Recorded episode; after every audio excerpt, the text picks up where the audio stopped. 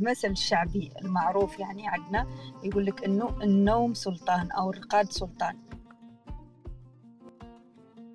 لا تجرب أن تنام باكرا بل استيقظ باكرا وليس العكس. الناس السعداء هم النائمون لانهم أصلا هم كون فهموا ما يرقدوش.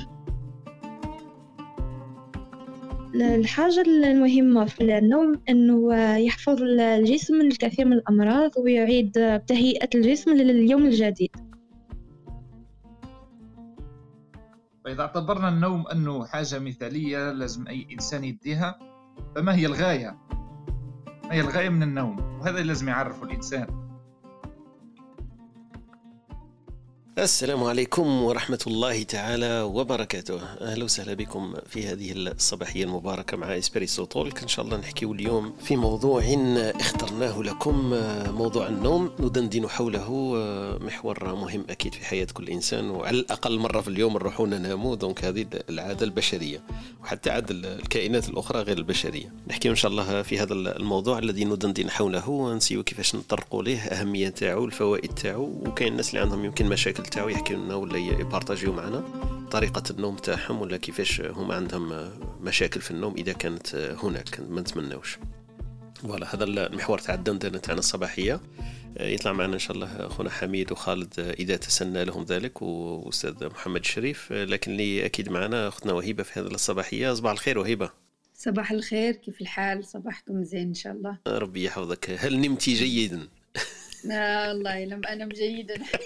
لحسن المصالحة آه صراحة. عندما أنام جيدا يعني اليوم كل يبدأ بشكل سيء. آه هذه صح صح. هذه من أهمية الموضوع حبيت نحكيه فيه اليوم لأنه صح نتعرضوا له المخلفات تاعو الآثار تاعو تبقى كل اليوم كما قلتي. دونك من هذاك الباب أنا شفت باللي موضوع مهم وشخصيا أنا تعرضت لهذاك المشكل. نعرف باللي لما الإنسان ما يرقدش مليح كما قالت أختي وهبة ما ينوضش مليح ما يكونش العمل تاعو مليح. لما ينقصوا هذاك الشحنة الطاقة هذيك تاع النوم يكون فيه مشاكل في اليوم كامل. كاين واحد الأخت كانت معنا واسمها أميمة آه طلعت معنا déjà. هاي وراها. أميمة أهلا وسهلا بك. كنت راح نحكي عليك. هذا وين شفتك طلعتي معنا أميمة كانت حكيت خطرة حول محور واحد الكتاب يسموه Why We Sleep لماذا ننام.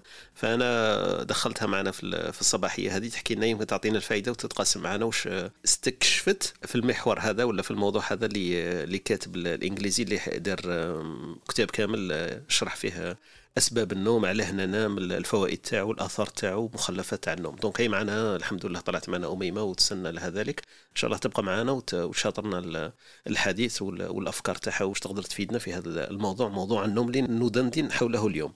ننطلق إن شاء الله على بركة الله. نرحب خوتنا اللي راه معنا في هذا الصباح. الأخ خالد للتوي حضر معنا. صباح الخير.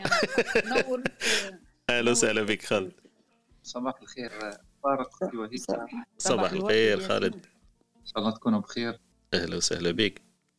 ربي يحفظك إن شاء الله بارك الله فيكم والحمد لله كراكم بخير. ربي يسترك. وهاني معاكم اليوم بحول الله. آه سيدي هذه يوم البركات سيدي. ربي يحفظك. أهلا وسهلا بك يا أخوي خالد. ربي يحفظك. إن شاء الله نستفيدوا ونتبادلوا إن شاء الله الأفكار والآراء والتجارب إن شاء الله. Donc كما قلت اليوم نحكيو على محور النوم اللي هو اخترناه للدندنة ولا الدردشه الصباحية تاعنا في Espresso Talk لهذا الصباح اسبريسو صباح. نحكيو إن شاء الله على حكاية النوم. التعريف تاعو أكيد نروح نشوفوا خالتنا ويكيبيديا واش تقولنا فيه ونشوفوا لماذا الإنسان ينام. وفي هذا كما قلت نرجع على أختنا أميمة عندها يمكن خبرة أكثر. بما أنه أنا شفتها كانت في واحد الغرفة حكت على الكتاب هذا اللي الكاتب الإنجليزي اللي حكى فيها Why We Sleep. ودونك نشوفوا الفائدة تاع النوم والأضرار تاع التذبذب في حكاية النوم. نشوفوا كيفاش إحنا أصلا ننام. طريقة تاع النوم تاعنا تختلف من شخص إلى آخر. نشوفوا الأجواء تاع النوم هذيك كيفاش كل واحد يحضر لأجوائه. حتى إحنا بالك ما نحسولهاش لكن نحسولها لما تتغير هذيك الأجواء نحسوا باللي عندنا مشكل في حكاية النوم. نشوفوا عند السفر الإنسان لما يسافر أغلبية الإنسان يلاحظ هذيك التغيرات في الأجواء تاعو لما يتغير المحيط تاعو لما يغادر البيت تاعو يكون في سفر ولا يكون في عطلة ولا في مكان آخر النوم تاعو أكيد راح ما يكونش بطريقة نفسها والناس دائما تقول لك تقول لك لما بدلت البلاصة هو يحكي على البلاصة على المطرح على أساس إنه مش نفس الوسادة والبساط هذاك ولا السرير تاعو لكن هو يحكي يحكي على الأجواء على الأتموسفير الخارجي كامل هذون نتعرضوا عليهم إن شاء الله. نحكيو على الناس اللي مثلا اذا كان عارف على خوتنا اللي يكونوا معنا عندهم تذبذبات في النوم مثلا عنده اضطراب في النوم ما يقدرش يرقد بكري ولا ما يقدرش يرقد بزاف ولا النوم تاعو أصلا نقولوا حنايا خفيف ولا ثقيل. دونك هذه المصطلحات نشوفوا كيفاش نطرحوها ونشوفوا تجارب تاع خوتنا اللي معنا في هذا الصباح. ونشوفوا مثلا حكاية النوم تظهر بسهولة عند الناس اللي يخدموا في الليل. كاين بعض المهن ولا الوظائف اللي الناس تخدم في الليل منها مثلا الممرض منها الطبيب ما عارف إلا الأستاذ محمد شريف بن جدو يحضر معنا لأنه طبيب جراح نعرف إنه عندهم مثلا أوقات في الليل عمل في الليل ولا الناس اللي تخدم في المهن اللي معروفة هي مهن ليدية مثل الممرضين الأطباء كما حكيت عليهم. وكاين مهن واحدة أخرى مثل الحماية المدنية مثل الشرطة. كاين بعض الصاف هكذا الجمارك الأمور هذو. الناس اللي تخدم في الليل ومجبور على العمل في الليل لأنه ما يقدروش يختاروا العمل. وكاين حتى الناس اللي يخدموا هذوك اللي يسموهم ثري شيفت هذوك الناس اللي يخدموا على ثلاث دفعات ثمان ساعات ثمان ساعات المصنع تاعهم ولا العمل تاعهم ما يتوقفش 24 على 24 هم يضطروا انه كل فريق يعمل ثمان ساعات ويرتاح. ويعمل الفريق الثاني نشوفوا هذا التذبذبات والتغيرات إذا كان فيها أصلا أثر على صحة الإنسان وعلى الإنسان هذا كيفاش يتأقلم معها إذا كان مجبر أو مختار. كاين ناس أكيد تقول لك ما عنديش مشكل لكن الأعراض تاعها هل سوف تظهر بعد حين ولا حكاية تعود؟ برك الإنسان يتعود عليها.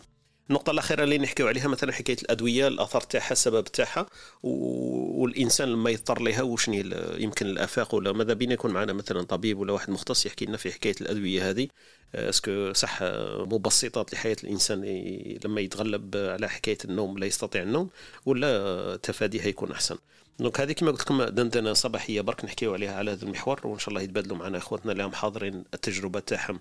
وال expérience تاعهم. Donc من هذا الباب ننتقلوا لخونا خالد. خالد صباح الخير. صباح النور. مرة واحدة أخرى أهلا وسهلا بك. ما كانش مشكل. كيما قلت لك الدار دارك. أسمع الدار دارك. أنت منين جيت؟ طلع أنا قلت لهم ديك خطرة كنا نحكي وقلنا ما عندناش الباب في الغرفة تاعنا. عندنا rideau هز ال rideau ودخل هذه إن شاء الله على خير. خويا خالد حكاية النوم أنت واش تبان لك حكاية النوم؟ إنه أمر سهل بالنسبة ليك مهم مش مهم؟ واحكي لنا شوية العادات اليومية ولا الطبيعية تاع خونا خالد كيفاش يشوف المحور هذا؟ باهي آه صباح الخير مرة أخرى صباح الخير أختي وهبة أميمة والإخوة اللي في الأودينس. هو النوم آه كما نعرف جميعا من الناحية العلمية هو الثلث آه مثلث آه الصحة. يقول لك مثلث الصحة فيه آه النوم الصحي وأنتم هدرتوا على الصحة من قبل أنا ما كنتش حاضر. ممكن هدرتوا على على المحور هذا النوم الصحي وفيه الحركة الصحية وفيه الأكل الصحي فلي تروا هذو طرونش في الصحة يحكوا عليهم دائما في المنظمات العالمية وما إلى ذلك النوم ثاني من الناحية العلمية ينقسم المجموعة من ال... هو عبارة على سايكل هو عبارة على سيكل يمر به الإنسان كمرحلة يعني كمقدمة في, ال... في. في الأمور العلمية يقول لك مرحلة ما قبل النوم اللي عادة في يظل الإنسان صحي وتفكيره مثلا نقي لأنه حتى فلسفيا يقول لك آه الذي لا ينام لم يجد إجابة على الفكرة فعادة المرحلة هذيك إذا طالت هي التي تعكر آه تعكر النوم لدى الإنسان يعني مرحلة ما قبل النوم. عادة كي يظل الإنسان صحي وإنسان يعني آه نقي التفكير وعنده برنامج أو ما إلى ذلك تلقاها ما تفوتش عشر دقائق هذه المرحلة. كاين المرحلة الثانية هي مرحلة النوم الخفيف وكاين مرحلة النوم العميق وين ثم تصرى تجديد للخلايا وتجديد ترتيب للأفكار وما إلى ذلك. ثم تعود يرجع الإنسان بالسيكل للنوم الخفيف وزيد تعود يرجع الإنسان ممكن تصل مرحلة الاستيقاظ مرة أخرى. وهكذا. السيكل هذا يقول لك ما يفوتش 90 دقيقة. 90 دقيقة هذيك تبقى تتعاود خمس أو ست مرات. باش يلحق الإنسان 8 ساعات. فالإنسان إذا كان عاش 80 سنة راح يفوت 23 ساعة في أو 23 سنة في في, النوم. آه هذه فقط بعض العادات تصل الإنسان. ممكن ينوض نشيط. يقول لك إذا كان ناض نشيط أو ناض في السيكل وين كان النوم خفيف. وإذا كان ناض خامل فهنا يقول يقول لك أنا أستيقظ في المرحلة وين يكون النوم عميق. آه هذه فقط كمقدمة من ناحية ناحية العلماء. كيفاش قسموا قسموا السيكل هذا تاع النوم. فقط حبيت نروح للناحية النفسية كيف انه دائما المنظمات ولا الجمعيات الإنسانية كيفاش تشجع على النوم الصحي وكيفاش انه النوم الصحي أثر على نفسية الإنسان وكيفاش النوم غير الصحي يأثر على نفسية الإنسان من خلال الاصابه بالاكتئاب من خلال الإصابة إلى الجلطات مثلا القلبية ولا ولا الدماغية. فهذه كامل حتى في بعض الموسوعات العالمية مثل موسوعة جينيس رغم أنها فيها بعض بعض الأمور الغريبة. أما دائما يحكوا على يحكوا على على الحد الأدنى للنوم وكيفاش لازم الإنسان ينام بطريقة صحية وكيفاش أنه الإنسان يجب أن ينام لأنه قادر قلة النوم وكأنهم حسبوا قداه الإنسان يقدر يبقى مستيقظ. آه، فالنوم أيضا آه، آية من آيات الله عز وجل للإنسان. فكثير من الناس تقدر تقول له إذا كنت أنت حر في نفسك وأنك أنت آه، تقدر تدير وش تحب فلا تنام مثلا. فهو ما يستطيع. وكانه الله عز وجل كما ال système لازم لازم ديما تطفيه باش يعاود ينوض نشيط وهكذا. حبيت نقيس بعض بعض التناثرات اللي كاينة في مخي على النوم. بالنسبة لي أنا ك challenge أنا ما زال عندي مشكل في النوم لأنه دائما الإنسان آه، في رحلته ودائما خاصة يصاب به الباحثين والناس اللي اللي تفكر كثيرا وتدرس كثيرا ديما عندهم اضطراب في النوم. فالاضطراب في النوم هذا دائما الإنسان يبقى يصارع فيه حتى يكمله مع الثلث الآخر اللي هو ممكن الأكل الصحي ولا الحركة الصحية. فالإنسان دائما بين بين اللا توازن هذا بين هذا في ثلاثة.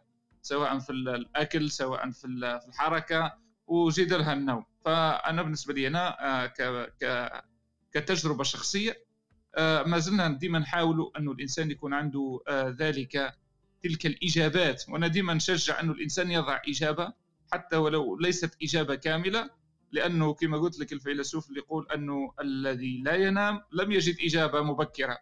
الذي لا ينام مبكر لا يجد إجابة مبكرة لما يفكر فيه. ومن بعد كون نروحوا بعيد أخويا طارق نشوفوا كيفاش تأثير آه، بعض التكنولوجيات الحديثة اليوم آه، اللي تخلي الإنسان لا ينام باكرا لا ينام صحيا مثل الهواتف النقالة مثل بعض التطبيقات مثل بعض مثلا لا أدري المشاكل آه، التي تؤثر على نفسية الإنسان تخليه ما ينامش وهكذا. كاين مجموعة من المواضيع تقيس في في في هذا المجال إن شاء الله نقدر نشملوها كامل واسمحوا لي على الإطالة وبارك الله فيكم. بارك الله فيك خويا خالد. خالد ديتنا في في رحلة حول صح فوائد النوم. لماذا ننام واعطيت لنا حتى بعض المسببات التي تكون تحول بين الإنسان وبين فترة الراحة. اللي كما قلت الله سبحانه وتعالى جعلها آية في الإنسان وكاين حتى آية في القرآن وجعلنا النهار معاشا والليل سباتا. دونك الإنسان ليس مخير في هذا الباب كما قلت أنت فيتحتم عليه. حتى وإن لم يشاء فهو مرغم على أن ينام هذيك الفترة من الراحة. وتختلف هذيك الفترة. كاين الناس اللي تكفيه أربع ساعات كاين الناس اللي تكفيه عشر ساعات. وكاين الناس اللي النوم تاعهم يختلف من فترة زمنية ولا عمرية في حياته يزيد ولا ينقص على حسب الفترة هذيك. إحنا نعرفوا باللي الأطفال لما يكونوا صغار يحتاجوا إلى فترة كبيرة من النوم. هذه نرجع لها يمكن مع أختنا أميمة بعدين في حكاية Why We Sleep لماذا ننام. إنه الطفل يحتاج في تتميم تركيبة دماغه يحتاج لهذيك الفترة من النوم لتركيب الخلايا والنمو تاعو. المراهقين معروفين إنهم يناموا فترة طويلة أطول من الناس العاديين. ونعرف كذلك هذا من المعروف بالتجربة لكن لا نعرف الإثبات العلمي لماذا. الناس لما يزدادوا في العمر ينقص الفترة تاع النوم تاعهم ونشوفوا باللي هما مبكرين يولوا ينوضوا بكري. تقريبا شوية ثاني يرقدوا بكري لكن النهوض هذاك الباكر معروف عند الناس لما يتقدموا في العمر تاعهم. وفيه أكيد تحاليل ولا تفاسير علمية ومنها كذلك النفسية. أنا دائما نقول أنه الناس هذه واحد الخطرة حكيتها لجدتي الله يرحمها توفت السنة اللي فاتت.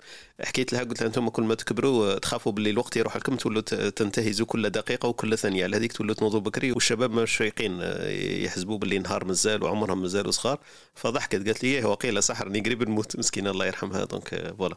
Donc هذا تفسير تاع حالات النوم في فترات الزمان آه، تاع الإنسان تختلف. حكيت أنت أخويا خالد على يسموها أرقام جينيس هذيك الأرقام العالمية ولا كيف يسموها دفتر جينيس ولا كتاب جينيس ولا الأرقام القياسية. في جينيس آه، أنا سمعت مؤخرا إنه حدوا فيه فيه ألعاب ولا امتحانات منها النوم. حدوا إنه الإنسان ما يقدرش يتجاوز مثلا ثلاث أيام ولا ثلاث أيام ونص ولا من غير نوم لأنه عرفوا إنه فيه ناس تجرب هذه التجارب لتكسر هذاك الرقم القياسي لكن فيه مخلفات صحية irréversibles يعني ما تعودش ترجع. لو الإنسان يبقى صاحي مثلا ثلاث أيام خمس أيام كذا فيه تذبذبات وخلل يحدث في الدماغ تاعو في في الجسم تاعو غير قابل كما نقولوا ما عاودش يشفى منها. فهما باش من الناس هذوك اللي لأنه أكيد الناس اللي حابين يكتبوا اسمهم في كتاب جينيس عندهم تجارب يقوموا بها وعندهم تدريب لهذيك الارقام القياسية. مستحيل إن واحد بين ليلة وضحاها ينوض صباح يولي صاحب رقم قياسي عالمي. هما يتدربوا فالتدريب هذاك تاعهم فيه كثير من الأعراض اللي يصاب بها الإنسان ولا يشفى منها. فهما حدوا هذاك الرقم وقالوا خلاص الإنسان اللي عنده ثلاث أيام فهو رقم قياسي وممنوع إنه يتجاوز هذا لأنه شافوا باللي الأعراض تاعها قد تكون وخيمة على الناس هذو اللي جربوا يكسروا هذاك الرقم القياسي. هذه من, من بين قوسين في حكاية الأرقام القياسية. حبيت أنا نشوف برك التجارب تاعنا. مادام أخونا خالد حكينا على تجربته الشخصية وهذا ما يهمنا يمكن في هذه الصباحية أكثر أنه نتبادلوا شوية التجارب الشخصية تاعنا من هذا الباب بما أنه إحنا ماناش مختصين في هذا العلم. علم آه، النوم البسيكاناليست ولا العلم الصحة ولا فوائد النوم ولا في الأمور النفسية ولا الجسمية والبيولوجية. نشوفوا برك التجارب تاعنا كيفاش كل إنسان منا ينام كيفاه ساعات النوم اللي تكفيه والعادات تاعو يمكن هو كيفاش يدير من النوم. واحدة منها اللي تطرق لها خويا خالد كذلك قبيل في المداخلة تاعو قال لك المؤثرات المتطورة ولا التقنية في في حياتنا اليومية هذه اللي أثرت شوية على حكاية النوم. إنه الإنسان بلا ما نحكيو على الجانب التقني والأشعة الزرقاء والشاشات نحكيو على كذلك إنه الناس اللي في التواصل الاجتماعي كلوب هاوس غير معني بذلك إنه الناس تسهر لساعات وساعات في الليل ومن بعد يذبذب هذاك الحياة تاعو الاجتماعية من جهة. الحياة المهنية تاعو من جهة واحدة أخرى وحتى النفسية تاعو من جهتين آه، مختلفة واحدة أخرى ثانيك. لأنه الإنسان مستحيل أنه يقوم للعمل تاعو في الساعة الثامنة ولا السابعة تقريبا العاده هي الساعة الثامنة أنه ينوض إذا كان ساهر كل ليلة الساعة الثانية ولا الرابعة صباحا ومن بعد يستعد للعمل عادي. هذه كاين ناس كما نقولوا تقدر توفق بين هذا لكن القليل هو اللي عنده هذاك الساعات القليلة من النوم. حبيت برك نطرقوا لهذا المحاور في الدندنة تاعنا باش نوجهوا شوية برك الحوار. قبل ما ننطلق في الحوارات تاعنا مازال ما حطيناش الأرضية بما أنه دخل معنا خونا خالد فنسينا المقدمة تاع خالتي اللي تعرفوها كامل. خالتي ويكيبيديا مازال ما قريتش المقدمة تاعها واش تحكي لنا في باب النوم. هكذا باش يكون عندنا أرضية شوية منطقية وعلمية في هذا في هذا المجال وما نروحوش يمنة ويسرى بلا ما يكون عندنا شوية إحاطة بالمحور هذا من الجانب العلمي. خلطنا ويكيبيديا واش تقول في باب النوم؟ تقولنا هي النوم هو حالة طبيعية من الاسترخاء عند الكائنات الحية وتقل خلاله الحركات الإرادية والشعور بما يحدث في المحيط. ولا يمكن اعتبار النوم فقدانا للوعي بل تغييرا لحالة الوعي. ولا تزال الأبحاث جارية حول الوظيفة الرئيسية للنوم إلا أن هناك اعتقادا شائعا أن النوم ظاهرة طبيعية لإعادة تنظيم نشاط الدماغ والفعاليات الحيوية الأخرى في الكائنات الحية. هذا تقريبا مقدمتها خلطنا ويكيبيديا في, في باب النوم. ما هو النوم؟ والوصف تاعه كملنا خلطنا ويكيبيديا. تقول لك برغم أن الإنسان يقضي حوالي ثلث حياته نائما هذا اللي حكينا عليها أخونا خالد قبيل قال لك تقريبا في حياة الإنسان إذا عاش 100 سنة فتقريبا 23 25 سنة من من عمره هي هي الربع هو واش قالنا لكن هم يقول لك باللي 30 سنة تقريبا 30 سنة في ال 100 سنة تاعو هذيك يقضيها نائما بما أنه الثلث ثمان ساعات. إلا أن الأكثرية لا يعرفون الكثير عن النوم. هناك اعتقاد سائد بأن النوم عبارة عن خمول في وظائف الجسم الجسدية والعقلية يحتاجه الإنسان لتجديد نشاطه. هذه الفكرة السائدة. إلا أن الواقع المثبت علميا خلاف ذلك تماما حيث أنه يحدث خلال النوم العديد من الأنشطة المعقدة على مستوى المخ والجسم بصفة عامة. وليس كما يعتقد البعض بل على العكس. فإن بعض الوظائف تكون أنشط خلال النوم كما أن بعض الأمراض تحدث خلال النوم فقط وتختفي مع استيقاظ المريض. سبحان الله. تمرض كي تكون راقد كي تنوض تبرا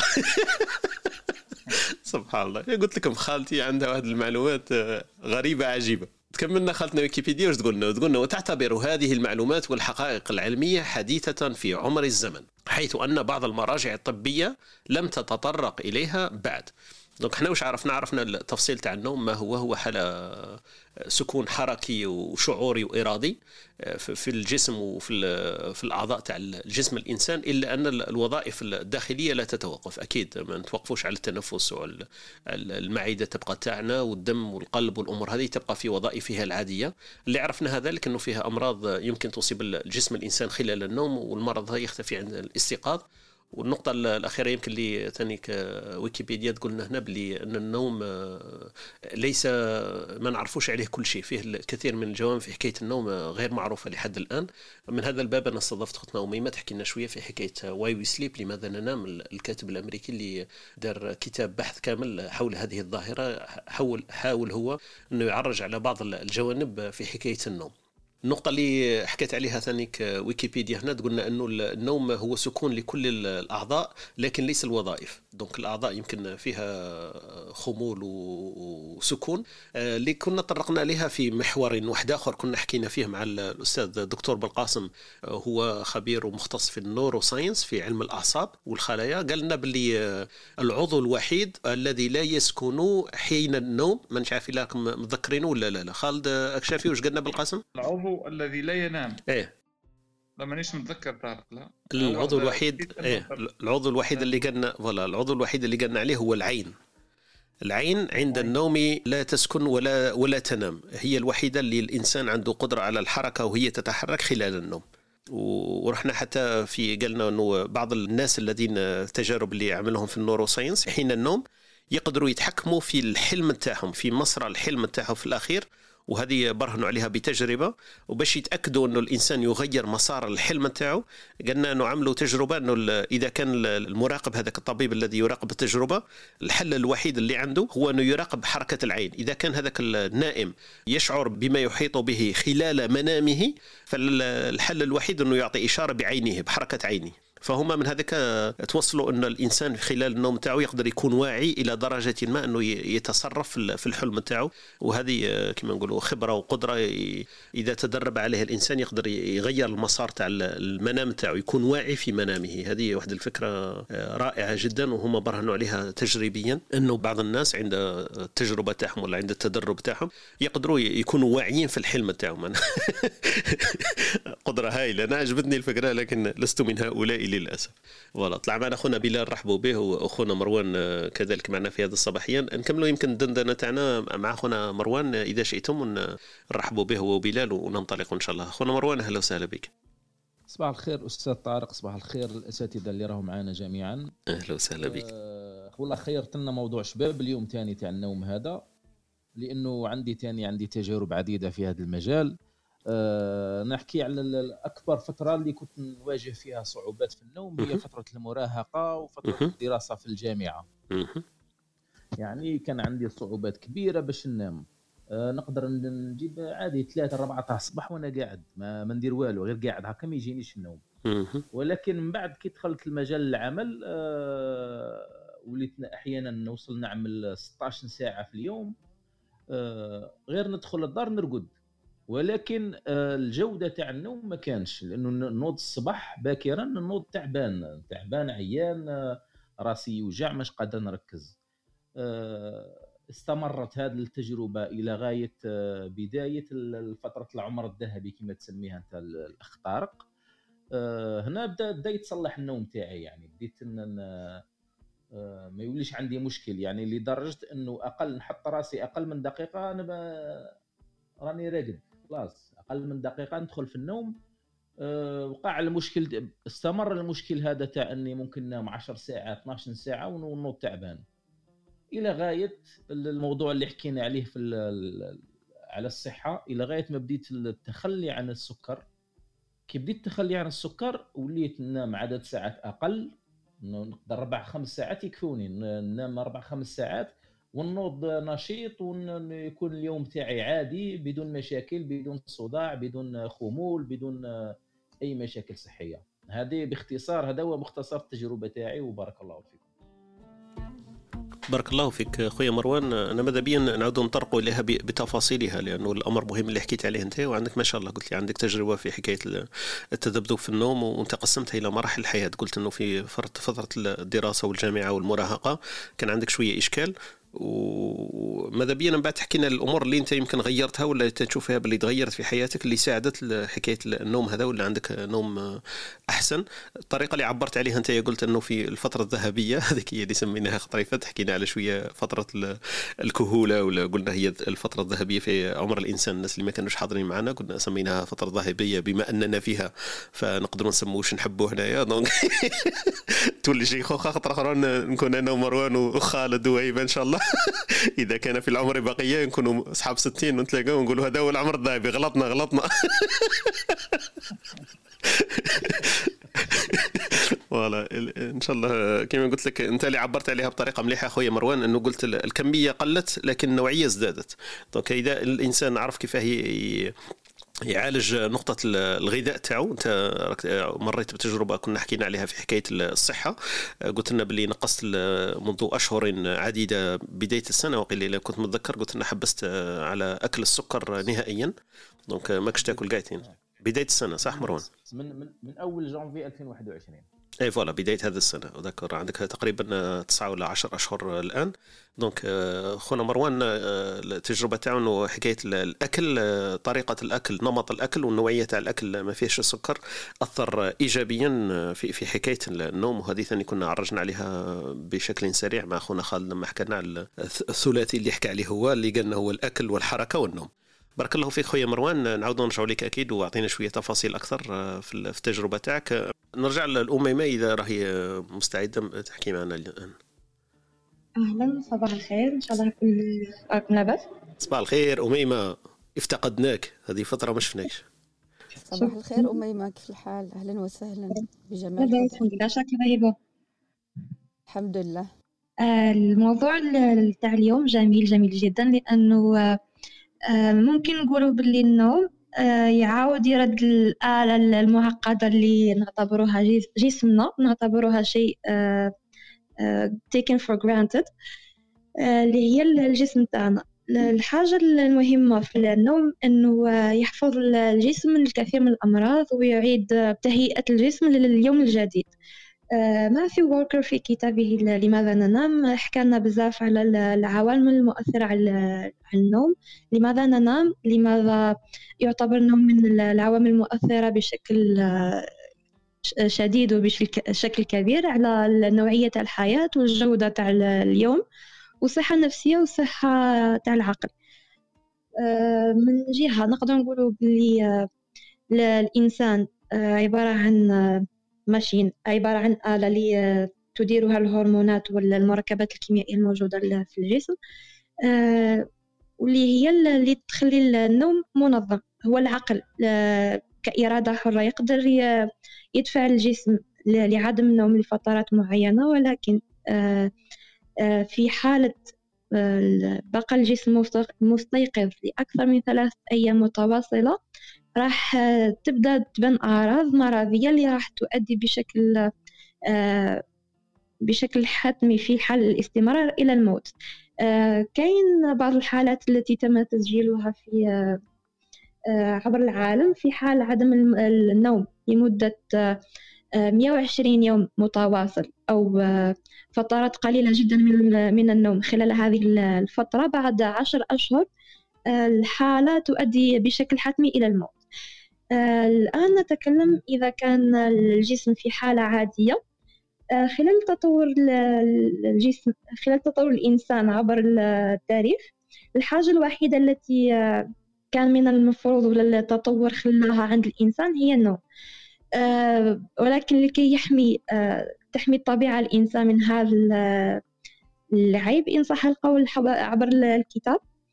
أنه كاين نوعين من البشر كاين بومات الليل ولا عصافير الصباح night owls and early risers. هذا الاختلال ولو أنه ماهوش اختلال فعلا ولكن هو نظام نظام اللي خصوصي لكل إنسان est-ce que يقدر يسهر ولا يكون من النوع اللي يستيقظ باكرا. نلقاو بعض ال entrepreneurs ولا الناس الناجحين في بعض الروتينات. كاين اللي يقول بلي نوض على ثلاثة تاع الصباح ونكون نشيط ونكون في أقصى أقصى درجة العطاء في الصباح. ولكن كاين أنواع أخرين من الأناس الناجحين اللي حققوا نجاح كسوسوا مادي كسوسوا في الأبحاث تاعهم ولا في في الحياة تاعهم بشكل عام. نلقاوهم باللي من نوع تاع الناس اللي يبداو نشاطهم بشكل فعلي عند بداية الظهر أو في ساعات متأخرة من الليل. وهذه الحاجة اللي بعض الناس أطلقوا عليها أحكام قاعدة تكون صحيحة أو غير صحيحة. أنه بومات الليل ما همش ما همش productifs ما عندهمش إنتاجية كبيرة مقارنة مع الناس اللي ينوضوا بكري آه هذه هي الإشكالية اللي طحنا فيها في العصر الحديث اللي يقول لك une fois ما تنوضش بكري فأنت آه إنسان غير منتج آه بشكل فعال. آه ولكن الكتاب يوضح لنا العكس لأنه الجسم كل إنسان فينا عنده آه rythme معين أو وتيرة آه نشاط معينة من خلال اليوم. آه بحيث كاينين ناس آه يبداو اليوم تاعهم على الثالثة صباحا ويكون عندهم نشاط عادي. وكاين أناس يبدأ النشاط تاعهم عند الثانية عشر أو الواحدة منتصف النهار ويكون النشاط تاعهم ثم في أقصى درجة العطاء. ولهنا نلقاو فرق ثاني على حساب الكتاب أنه الناس المبدعين بشكل أكثر أو اللي يخدموا لساعات طويلة راح يكونوا يعملوا في الساعات المتأخرة من الليل لتوفر الهدوء وتوفر عوامل أخرى تساعدهم على العمل. من جهة هذه ومن جهة ثانية أنه الدماغ الدماغ هو المركز المتحكم في في الجسم. يفرز بعض المركبات اللي تحفز على النوم.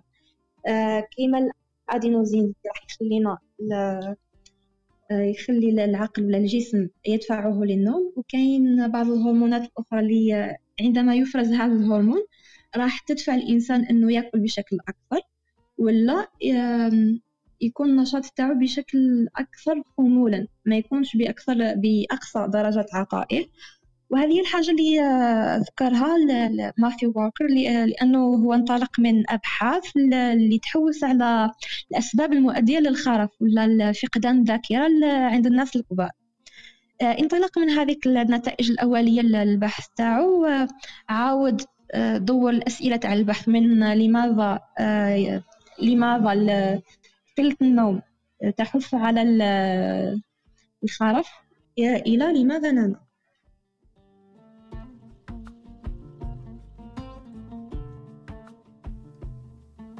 يعطيك الصحة بارك الله فيك أميمة. حاليا شكرا. يعطيك الصحة بارك الله فيك. نكملوا أكيد معك بعدين في حكاية المجال هذا اللي فتحتيه مسببات بعض الأمراض التي يبحثوا فيها في حكاية النوم لعلاجها ومنها اللي حكيت عليه أنت الخرف. وفيه مرض ثاني اللي هو الألزهايمر الذي يعد تقريبا مرض العصر. دونك الناس الذين يصابون بالألزهايمر فيه, بحوثات في حكاية النوم وأسباب النوم وفائدة القيلولة وقلة النوم في التعرض للناس للألزهايمر يمكن في حكاية الخرف كاين طرافة بما أنه خونا الأستاذ محمد شهاوي طلع معنا. أهلا وسهلا بك خونا محمد. فيه الخرف إحنا نحكيو عليه بباب أنه أصيب بالخرف لكن أنا قريت في في كتاب يمكن اسمه مصطلحات العربية ولا أصول المصطلحات العربية أنه حكاية الخرف هذا كان لقب لشخص ما اسمه خرافة. فهذاك خرافة كان يقول يهدي بكلام ملوش معنى يعني كلام كأنه ما عندوش هذاك المعنى كأنه مجنون أو مصاب بمرض هذاك الإنسان. الاسم تاعو كان اسمه خرافة. كما أنا مثلا عندي اسماني طارق ولا علي ولا محمد هو اسمه خرافة. فبقت كل إنسان يقول كلام لا معنى له يدعى كأنه خريفة أو أو خرفان. فاللقب هذاك تاعو التصق بهذه الصفة صفة قول الكلام الذي لا معنى له ومعروف هذه الناس لما يكبرون في السن يهدون بكلام لا معنى له. فالتصق اسمه بهذه الصفة. ورحبوا بخونا بلال. بلال السلام عليكم صباح الخير. وعليكم السلام ورحمة الله. صباح النور للجميع. أهلا وسهلا آه كيف حالكم؟ أهلا وسهلا شكرا لكم. على كل حال الموضوع هذا أعجبني من حيث أنه لست مختص في هذا المجال ولكن أنا يعني عندي بعض التجارب عندي تجارب جيدة ونبهت عليها المتداخلة السابقة وعندي كذلك مشكل في هذه النقطة نتاع النوم النقطة الإيجابية هي أنه مثل ما قالت الأخت أنه الفترة الصباحية الإنسان اللي ينوض بكري ويقرأ صباح ويتعلم صباح ويقوم بالأعمال صباح آه، هي هو هو الشخص الناجح أو هكذا يجب أن يكون من أجل أن أن الإنسان ينجح أو أي شيء من هذا من هذا القبيل. الا أنه أنا العكس تماما أنا عندي إشكال عندي إشكال كبير جدا في النوم ستادير ما نقدرش نرقد بسرعة عندي هذا المشكلة ويا ريت أني أجد من من الإخوة المتواجدين هنا من يعني يشخص هذه المشكلة.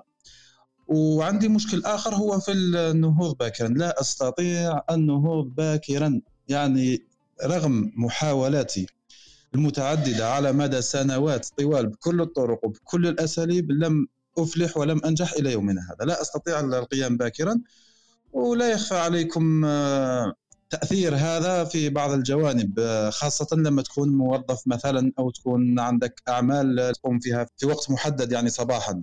آه، أما النقطة الأخرى أنه أنا بالعكس تماما يعني قمة إبداعي قمة الطاقه نتاعي قمة ما يمكن أن أقوم به آه، أستطيع القيام به ليس في الفترات الصباحية. في الصباح لا حتى حتى إذا بكرت. ما نقدر ندير والو. بصح آه، كي نسهر استدير لما أسهر آه، أستطيع القيام بالكثير. إنتاجي يبدأ في المساء إبداعي. قدراتي تظهر في المساء في السهر في واساسا مثل ما قلت عندي إشكال كبير في النوم. يعني في أحسن الأحوال بعد ما يعني أطفئ الأنوار بعد ما c'est bon راح نرقد. في الغالب يعني في أحسن الأحوال نجيب ساعة باش نقدر نرقد. ساعة بالقليل بالقليل. وأحيانا نجيب ساعة ما نقدرش نرقد ويبدأ راسي يوجع فيا. نعاود ونعاود نجبد كتاب أو نجبد ال portable ونعاود يعني نسهر ساعتين أو ثلاثة أخرى. أرجو أن أجد من بعضكم من يساعدني في هذه النقطة. خاصة لماذا لا أستطيع النوم؟ وليس البكرة. يعني أنا أنا محيط البكرة راضي عن نفسي. حتى وإن كنت لا أستطيع أني مبكر ما عنديش مشكلة. ولكن لماذا لا أستطيع النوم؟ أوكي بارك الله فيك خونا بلال وشكرا على المداخلة تاعك. أنا نعاود نذكر برك إحنا ماناش مختصين. مش راح تلقى من عندنا كما نقولوا نصائح لا طبية ولا نفسية لأنه مش مجال الاختصاص تاعنا أصلا. لكن محور الدندنه حبينا عرفنا باللي كاين ناس بزاف عند هذا المشكل. يمكن نقاسموا التجارب تاعنا نعم. لكن مثلا نصائح طبية ولا إحنا للأسف ماناش مختصين هذه برك نذكر بها. النقطة أخويا بلال وأنت تحكي أنا تفكرت واش كتحكي أختنا أميمة. أنا أميمة استضفتها لأنه قرأت الكتاب تاع هذاك ماثيو وولكر يحكي يقول لك why we sleep لماذا ننام؟ هذاك الكتاب ينفعك. أنت مثلا لو لو تفهم هذه الخاصية خاصية النوم وهذاك فيه يمكن جواب قد يكون جواب للسؤال تاعك. اللي قلت أنت ما أنا من الناس اللي ما نقدرش نوض بكري حتى ندير درت كل ما أستطيع وما نقدرش نوض بكري لكن بالعكس نرقد متأخر والعطاء تاعي هو يأتي في فترة المسائية وفترة الليلية. أنا تبان لي باللي انت راك من الناس العاديين زعما ما كاين حتى خلل عندك. أنت برك تتصف بالصفة اللي كتحكي عليها أختنا أميمة رغم التعابير. قالت لك كاين الناس يطلقوا عليهم بومات الليل وكاين الناس يطلقوا عليهم عصافير الصباح. كلهم عصافير وكلهم عندهم الخاصية وعندهم الإيجابية في في في وجودهم. ما نقدرش نقولوا البومة أحسن من العصفور العصفور أحسن من البومة. أنت برك من الناس من الصنف الذي عنده العطاء تاعه في الليل وصعيب عليه النهوض في الصباح. الإشكال أنه في مجتمعاتنا وفي حياتنا اللي رانا نعيشوها اليوم كاين واحد واحد المقاسات والمقاييس وضعت للبشرية كلها على أساس إنه إحنا قاعدين كيف كيف وحنا ماناش كيف كيف. donc هذا اعتراف إنه فيه ناس يقدروا يروحوا يشتغلوا الساعة السابعة ويكون العطاء تاعو ال productivité تاعو في أقصاها آه، في التاسعة وفي الثامنة وفي في الصباحيات. وفي ناس واحد آخرين خطأ ما تقدرش تبعثوا العمل تاعو في السابعة لأنه مش هذاك الوقت اللي يكون فيه العطاء تاعو. لو كنا في منظومة تسمح لكل شخص وهذه لحقوا لها في أوروبا رانا فيها بعد الكورونا وقبلها في هذه you choose your your working hours تقدر أنت تختار عمل الوقت العمل تاعك. آه، ماناش نحكوا على المكان نحكوا على الوقت. الوقت تختار. تقول أنا نبدأ العمل تاعي من الحادي عشر. بصح مجبور باش ندير ثمان ساعات. نخدم من ال 11 حتى الربعة ندير استراحة. ونولي نخدم من السبعة حتى ال 11 تاع الليل ولا 12 تاع الليل. المهم ان ندير ثمان ساعات في اليوم. هذا هو اللي اللي أنت مجبر عليه. لكن كيف تقسمها؟ أنت مختار. أنت تقدر تخير. لأنه العمل تاعك مش مربوط بمكان لازم تكون فيه ولا بأوفيس لازم تروح ليه ولا مكتب تروح ليه. فهذه فيه بعض المجالات وبعض الأعمال اللي عندهم الناس الحرية في اختيار الوقت. أنا في بالي أنت ما عندكش المشكل إنه لازم عندك كما نقولوا تنضم إلى الصف وتولي كما الناس الأخرين. انت برك قال لازم تلقى برك نظام العمل تاعك ولا المجال تاع العمل تاعك يكون متفهم لهذيك النقطة. إحنا صعب على بالنا إذا كنت في إدارة وتقول لهم أنا نروع العشرة تاع الليل يخزروا فيك. يخزروا فيك. بيزار يقول لك محمد إحنا نخدم حتى الخمسة ما كاينش تاع العشرة هذه.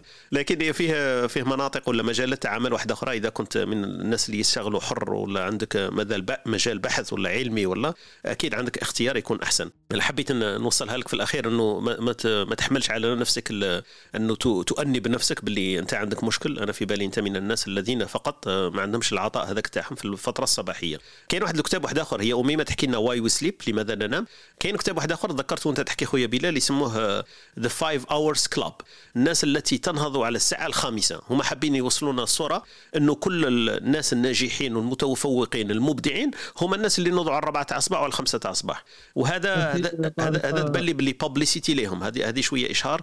الناس هذيك أنا تبان لي كاين يقدر يدير لنا واحد آخر كتاب واحد آخر بالك يكون هو بلال هو المبادر في هذا المشروع. يقول لهم people that they start their day, days 11 an hour. donc الناس اللي تنوض على 11 تاع النهار. donc هذا ثاني why not والله توسمك في محله آه توسمك في محله. اخ طارق هل هل الكتاب الثاني الذي ذكرته هو نفس الكتاب المشهور عندنا والمعروف نادي الخامسة صباحا؟ هذا هو هذا هو نفسه التعريف صح. أيوه. آه فوالا حتى اللي قلت أنا كنت نقدم آه محاضرات آه للعديد من الشباب. كانوا يعني المئات كانوا يحضروا عندنا مئات الشباب نقدم لهم محاضرات. ما تقوليش كنت نقول لهم نوضوا على الخمسة أصبع. والله لا العكس تمام كنت نقول لهم على 11 آه بلال قمت قمت قمت بمحاضره في وهران في مدينة وهران. قلت لهم هذا الشيء. قلت لهم أنا يعني من باب أنه في مسألة الذكاء المالي وغيرها من المجالات. كنت لهم لا يعني ابدا أنك تصبح بكري. وتخدم حتى الوقت متأخر من الليل أنك زعما راح تولي مرتاح ماديا أو غني أو من هذا القبيل. أبدا كنت نقول انه الإنسان اللي يصبح غني هو الإنسان المفكر هو الانسان اللي يستطيع أن يبتكر أساليب جديدة يبتكر أعمال جديدة يبتكر أمور جديدة. هذاك اللي ممكن يكون مرتاح ماديا. وهذا كنت نقول لهم جامي إحنا لو كان نشوفوا شحال نعرفوا من واحد ينوض من الصباح من الخمسه تاع الصباح ويخدم حتى 10 تاع الليل ومازال في بلاصتو مازال ما قدر يدير والو. صح. كنت نقول لهم بالعكس يعني نم من أجل أن تصبح غنيا. أرقد ليل 11 باش تصبح غنيا. مش تنوض على خمسة تصبح غنيا. أنا الفكرة هذه يعني نفسيا قانع بها و... لأنه حتى كاين دراسة دراسة واش تثبت؟ هي منطقية يعني بعد كي تقرأ الدراسة تلقاها منطقية. الدراسة واش تثبت؟ تقول الناس الكسالى الناس الكسالى هم عندهم مستوى ذكاء مرتفع للناس الأكثر نشاطا. يعني هي هي غريبة. يختصرون طاقتهم. ما يبذلوش الطاقة إلا إذا احتاجوا إليها في مكان معين صح؟ هي هي غريبة. ولكن كي تحللها منطقيا. أنا في الديبي صح كان جاني غريبة ونقول بالك مجرد هكا. ولكن تحللها منطقيا تلقاها صحيحة. إحنا الإنسان باش يقدر يفكر شوفها في نفسك الإنسان باش يقدر يفكر ويبدع وش يحتاج؟ يحتاج يكون مريح يكون الاز يكون بيان يكون يعني مستراح. ولا الكسول ولا تكون تعبان هل كنت تكون مرهق وتعبان؟ هل تستطيع التفكير؟ هل تستطيع الإبداع؟ تقريبا نقول لك مستحيل. صح. والكسول الكسول دائما مريح دائما الاز آه تلقاه يبدع يبدع يجيب افكار جديدة يجيب أساليب جديدة. لأنه هو ما يقدرش يبذل جهد. تلقاه دائما يبتكر في أساليب كيفاش يقوم بهذاك العمل بأقل بأقل جهد. وهذا يعتبر ذكاء. هذا يعتبر ذكاء. هذه ك يعني إضافة وتعليق و بارك الله فيك. تبقى تبقى الإشكال الوحيد. دقيقة أخي خالد تبقى الإشكال الوحيد. كما قلت لك عندي هذا الإشكال نتمنى أنه ربما واحد يدلني على كتاب أو أي شيء. اني لما يعني كما قلت لك لما نبغي نرقد كاين اللي عنده أنا نعطيك مثال فقط عندي الزوجة نتاعي. أه على بالك باللي تحط راسها على المخدة عنده واحد 10 ثواني 15 ثانية ترقد. أنا نقعد ساعة نقعد ساعة نعد في النجوم. تولي تتغير بلال؟ تقول لك كيفاش راك دير وليت تنوض دير دير الموسيقى تشعل الضوء كل أنا قاعد وقاعد سيت الموسيقى سيت القرآن سيتهم كامل أنا نقول لهم أنتم عندكم قفله قفله طفوها وكأنه عنده قفله يروح يطفيها ويرقد. بارك الله فيك يعطيك الصحة شكرا شكرا. بارك الله فيك وشكرا شكرا. أه. أخي بلال قصته ذكرتني بشخص كنت نعرفه من أقاربي. أه. كان يحكي لي هو كان هكا عنده نهار مقلوب الليل نهار ونهار ليل. آه قال لي قال لي أنا كي كنت صغير ما كنتش نرقد كل يوم. كي قال لي هذه الكلمة على بالك حرت فيها. قال لي كنت نهار بعد نهار. عندي نهارات برك نرقد فيهم. الخميس والجمعة.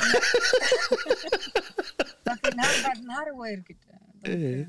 سبحان الله. هي هي صح.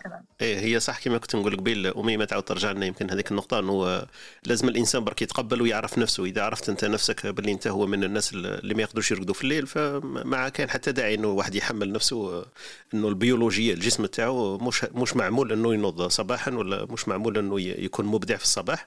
برك لازم تلقى الإطار اللي يساعدك باش أنت تعيش الحياة تاعك عادية بلا ما تأنب نفسك وبيكون عندك مشكل مهني ولا اجتماعي.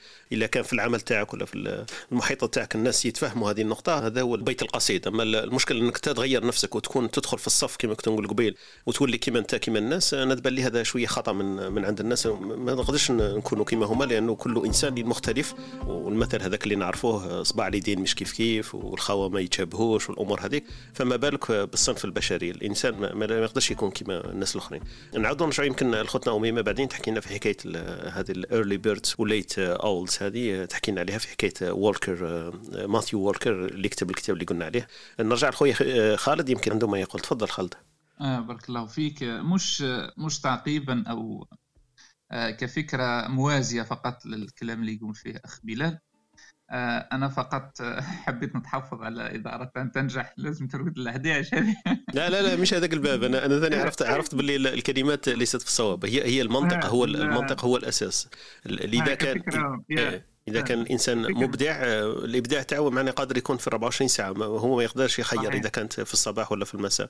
هما برك حاب يلحقوا لنا باللي إذا كنت تنوض من الصباح راك مبدع اوتوماتيكيا. هذه اللي حاب يلحقها بلال وقال لك لا هذه خاطئة.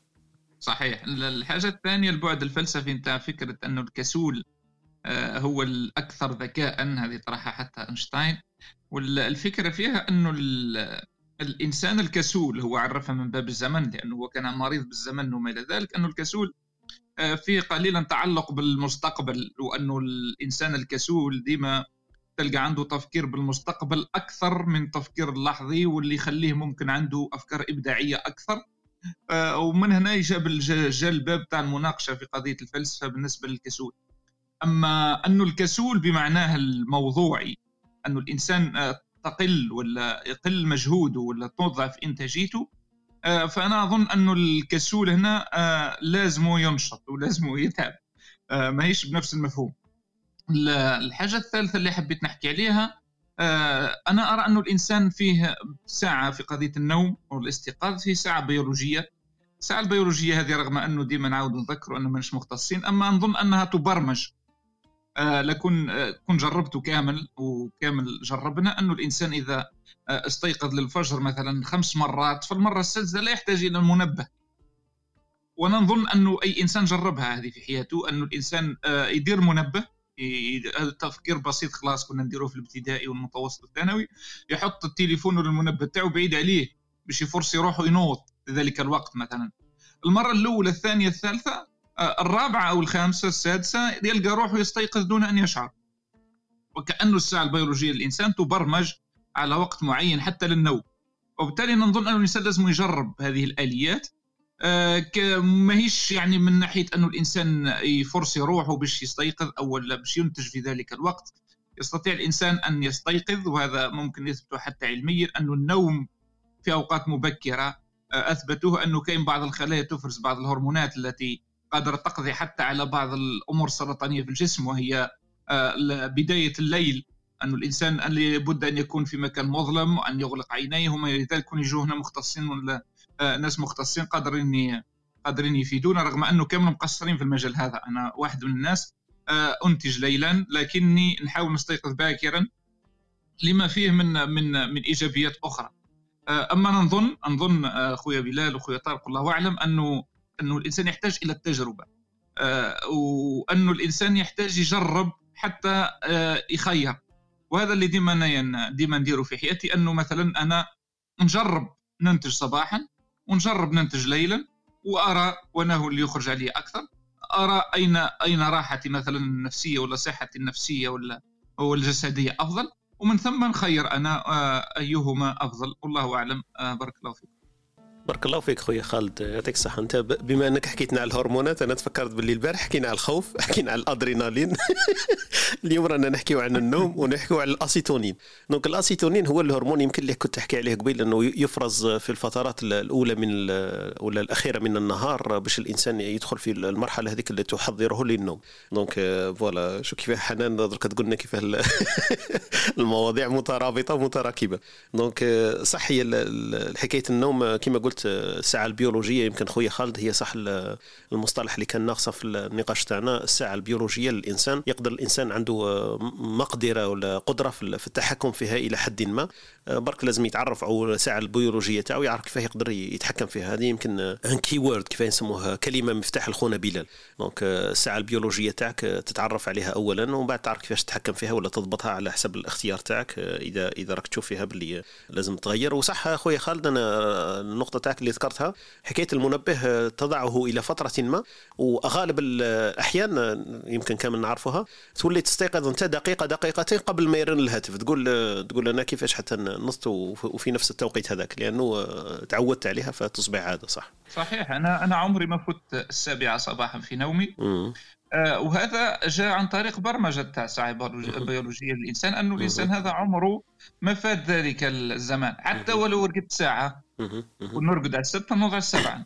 صح, صح. يعني عمري ما ما فوت السابعة صباحا. صح. آه قادرة تكون صحية غير صحية أنه الإنسان لازم يربح اليوم اللي بعده من ناحية أنه يرقد بكري وما إلى ذلك فهذه تعتمد صح. على آه كيف أنت تعود ترتبها وتعود تبرمجها والله أعلم. صح صح. هذا كاين مصطلح ذكرتني به خالد يقول لك الخزان ولا يسموها الرصيد.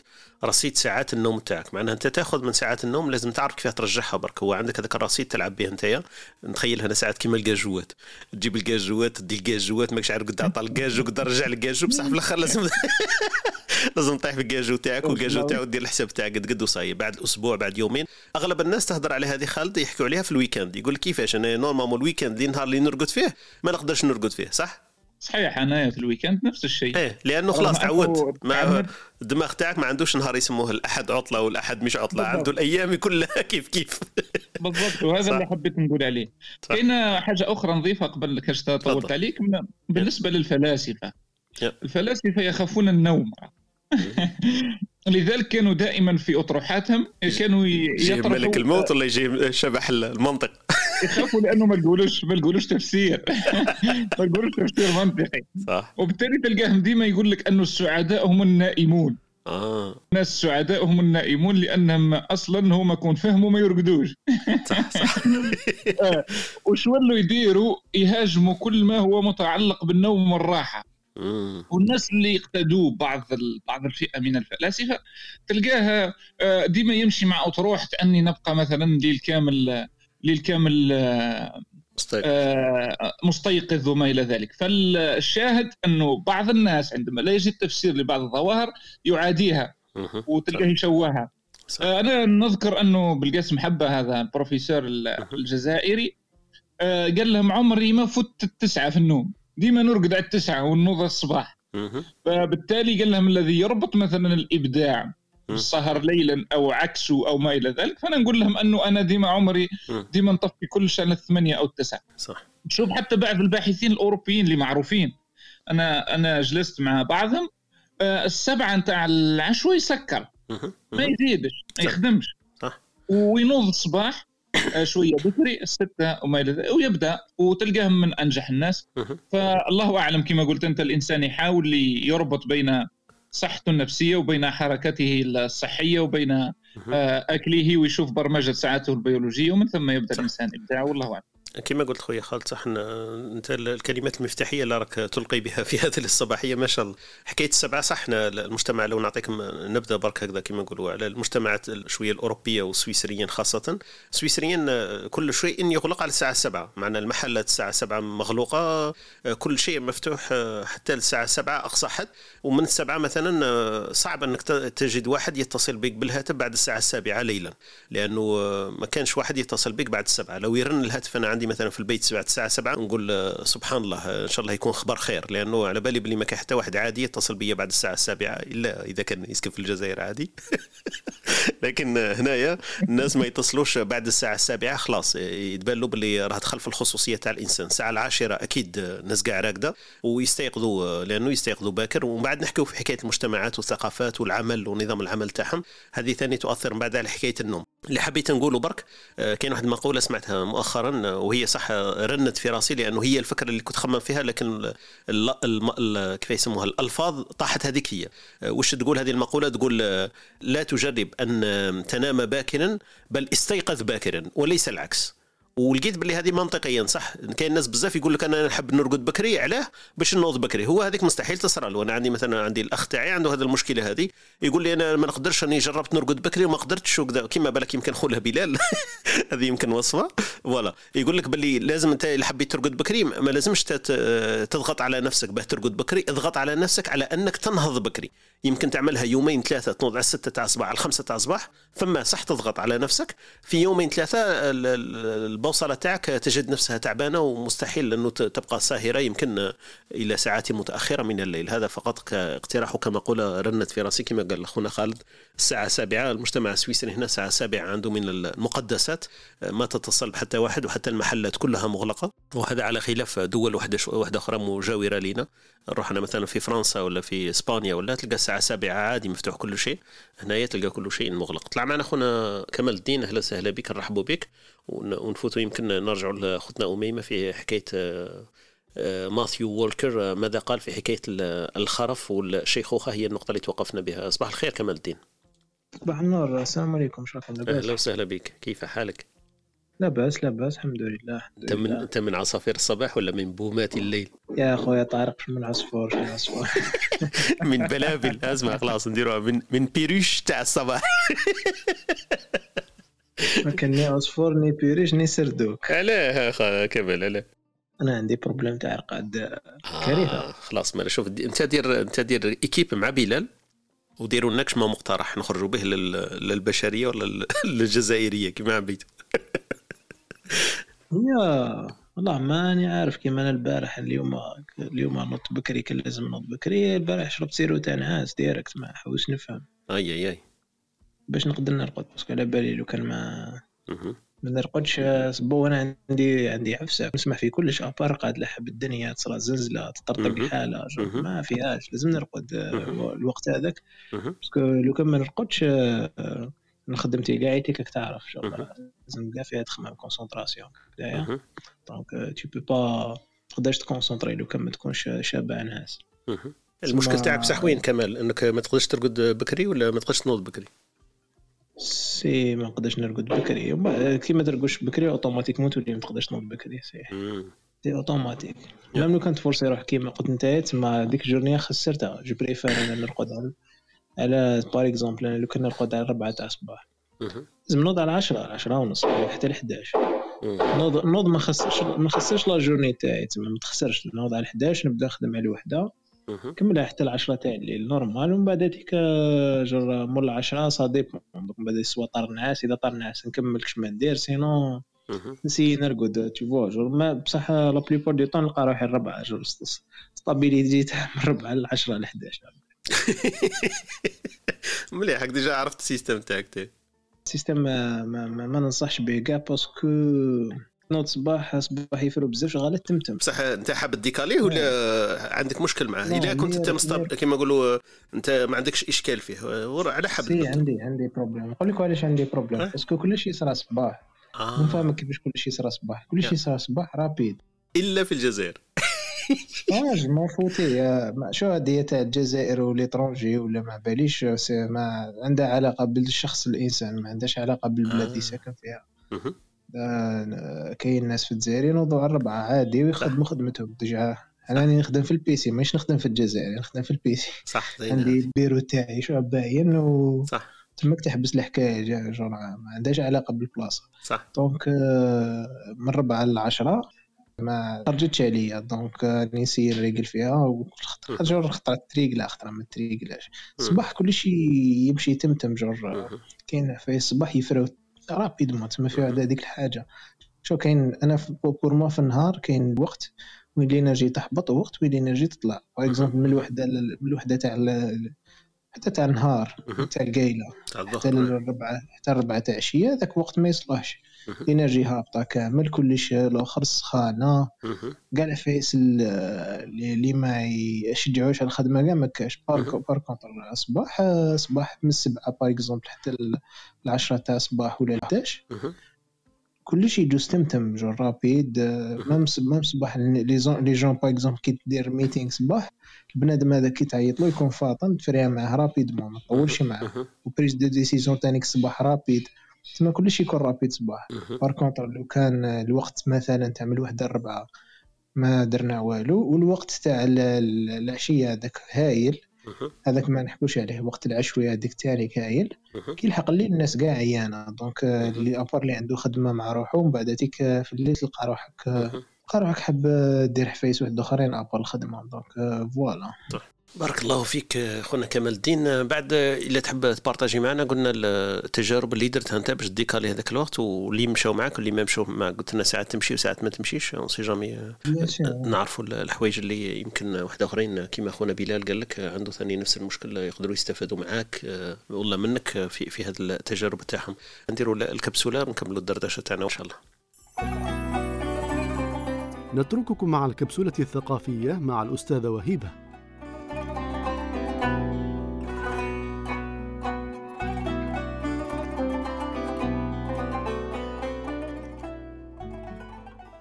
شكرا لكم على الحضور. دردشة جميلة جدا ولكني سأقطعها لأقدم الكبسولة الثقافية. في العادة كالعادة سأقرأ عليكم حكم وأقوال أعجبتني. الحكمة تقول الكتابة بذهن مشتت تشبه النوم أثناء السباحة. كلاهما يؤدي إلى الغرق. وهذا طبعا من تأثير قلة النوم يعني الإنسان يكون مشتت الذهن ولا يمكن التركيز يعني في أي عمل. وهذه المقولة من مقولات الأستاذ محمد حسن علوان. آه كذلك عنده مقولة ثانية تقول أن النوم عدو قديم على كل حال. لا يمكنني أن أتوقع منه تعاملا رحيما. وهذا اللي ياخذنا للمثل الشعبي المعروف يعني عندنا. يقول لك إنه النوم سلطان أو الرقاد سلطان. يعني إنه عندما يحين وقت النوم الإنسان ينهار كليا ولا يسعه إلا أن يستسلم. آه كما يقول ابن القيم قسوة القلب من أربعة أشياء إذا جاوزت قدر الحاجة آه وهي الأكل والنوم والكلام والمخالطة. يعني دائما في دين الحنيف دائما يوصينا بأن نكون وسطيين لأنه خير الأمور دائما أوسطها. يعني كثرة النوم ليست جيدة وقلة النوم طبعا عندها آثار كارثية على الإنسان. المثل الآخر الشعبي اللي حبيت نتقاسمه معاكم هو يقول لك اخدم يا التعس للناس وهذا المثل سبق وذكرت لكم في الكبسولة الثقافية ولكن حبيت نعيده لأنه يتعلق بالنوم. وهو يعني أن الإنسان عندما يعمل مثلا أب أو إنسان يعمل على أسرة وكل الباقي يعني متراخي ومتكاسل وهو يعمل من أجلهم يقول لك اخدم يا الناعس للتاعس أو أي إنسان يعمل من أجل شخص كسول. إذا عندنا مثلين شعبيين النوم سلطان والرقاد سلطان واخدم يا التاعس للناس شكرا للاستماع. شكرا لك أختي وهبه وبارك الله فيك على المثلين وعلى الكبسوله الثقافية اللي تتحفين بها في كل يوم. آه كما قلت لكم نتغاضى دائما على الحكم لأنه ما شاء الله اختنا وهبة ذكرتها بتفاصيلها. لكن الأمثلة الشعبية نعاودها لكم. قالت لك النوم سلطان وتقول لك اخدم يتعس للناس. يعني من تعاسة الإنسان أنه يعمل ومن الجانب الآخر فلاناس تعبانين ولا كسولين ولا ناعسين يعني نائمين وهو لتعسه فهو الذي يخدم يخدمهم ولا يخدم من أجلهم. كما قالت لنا يمكن رب البيت ولا واحد مرتاح وواحد تعبان فمن هذا الباب يقال هذا المثل أخدم يتعس للناس بارك الله فيك أختي وهبه أي واحد يكون عنده مثلا يشابه المثل هذا ولا يقال في نفس الإطار يتحفنا به ولا يذكرنا به؟ وش يقولوا في المنطقة تاعو؟ أهلا وسهلا بكم. معنا مروان وقيل عنده واحد. مروان. ذكرت واحد المقولة سمعتها بصح مانيش عارف إلا مثل ولا هو يقول لك واحد ينتقد في صاحبه يرقد بزاف. قال له معيا القط راقد واش دار؟ قعد قط. صاحبه رجع له قال له معيا الحمار يخدم والشبح قاعد حمار؟ مع حفظ المعنى لكن آه، صح. إيه. فيها شوية منطق صح. صح. صح. معي معي القط راقد بقى قط ومعي الحمار يعمل ولا يخدم فبقى حمار. هذه كما قلت المناظرة ولا التناظر بينهم بين الكسل والعمل. هو فيه فرق أكيد لكن كما قلت تجربة على حسب على حسب المقال اللي يقال فيه المقام هذاك اللي يقال فيه القول هذا تختلف الأمور أكيد. بارك الله فيك خونا مروان يعطيك الصحة. خالد نسترسل معك قبل أن نعود لخوتنا أميمة. إن شاء الله نكملوا معها في الصباحية هذه. تفضل خالد. آه، حبيت نضيف المعنى اللي كان يحكي عليه خويا مروان أختي وهيبة. اينشتاين قال أنه المشكل الكبير أنه تكون الأسباب مثالية والغاية غامضة. فإذا اعتبرنا النوم أنه حاجة مثالية لازم أي إنسان يديها فما هي الغاية؟ ما هي الغاية من النوم؟ وهذا لازم يعرفه الإنسان. فإذا كان قارنا بين القط مثلا وأكرمكم الله مثلا الحمار فالغاية نتاع كل تاع وجود كل واحد وش هي؟ فإذا كان أنت السبب انه النوم هذا تضعه مثاليا والغاية هو أنك تشرجي أنت الباطري هذيك باش تنوض تنتج من جديد.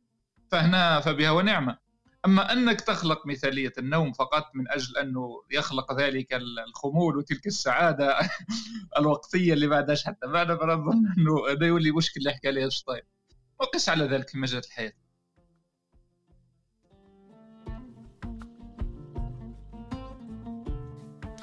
بارك الله فيك آه، خونا خالد وشكرا لك. آه، كانت كاينة واحد النقطة كنت حاب نعرج عليها أنا عادات النوم عند كل إنسان تختلف. كنت حاب أنا باش خوتنا اللي طلعوا معنا يقولوا لنا مثلا هو كي يرقد كيفاش يدير؟ est-ce que يدير موسيقى؟ est-ce que يطفي الضوء؟ est-ce que عنده عادات واحدة أخرين يديرهم قبل ما يروح الحمام؟ آه، ينوض في الليل يعاود يروح الحمام الأمور هذه العادات اللي اللي هو يديرها مثلا كل واحد أكيد عنده عادات وتفاصيل للنوم تاعو تختلف من إنسان إلى آخر. أكيد إحنا شوية فيها جانب خصوصي لكن العادات هذيك حابين نعرفوها كيفاش من إنسان إلى آخر تختلف. هذا برك لتثبيتها وتأكيدها ليس لي كما نقولوا الخوض في تفاصيلها. فوت لك خالد مباشرة نبدأ بك أنت آخر دقائق. مش في الحياة في اليوم كيف تقضيها آخر دقائق تاعنا؟ لو تشرح لنا آخر أربع دقائق في يومك.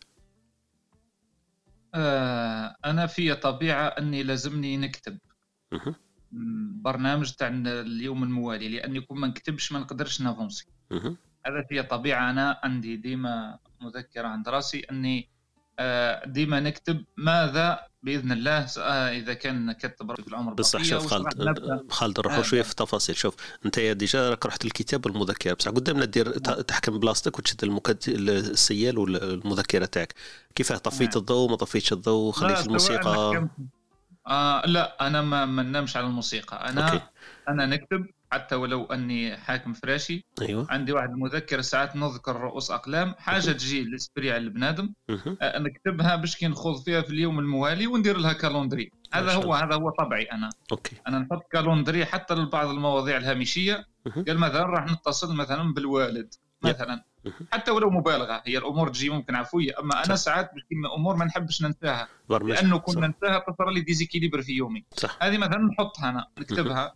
آه ومن بعد سواء نتصفح الهاتف كما يديروا الناس كامل سواء نشوف آه، news أو عفسة بعد ما نكمل تلك الكتابة ونرقد. هذا هو هذا هو تقريبا واش ندير. هذا الروتين تاع خالد في آخر ثلاث دقائق في, في, في اليوم تاعك. ثلاث دقائق ولا آخر أربع دقائق okay. في يومي ندير كما هكا. بارك الله فيك يعطيك الصحة خالد. donc إحنا عرفنا بلي خالد يروح ينشط النورونات الآخر متى بقى فيها يعصرها باش يكتب. بارك الله فيك. هذه عرفنا بلي خالد عنده هذا الروتين برمجة اليوم القادم آه، في آخر دقائق من اليوم الذي مضى. إيش تطولت عليكم وهذه استراتيجية ننصح بها أي واحد هو أنه علميا يقول لك أنه الإنسان عندما ينام تتطور معلوماته مثلا من 20% ل 30% لأنه الأصل علميا أنه الإنسان يتعود تترتب أفكاره في تلك المرحلة خاصة مرحلة النوم العميق. صح. أما كاين إنسان ما يفوتش لمرحلة النوم العميق كما أنا حالتي دي ما نفوتلهاش وبالتالي تعاود تتخلط مش تعاود تترتب. رغم أنه حميد مش نفسه عايز تتخلط.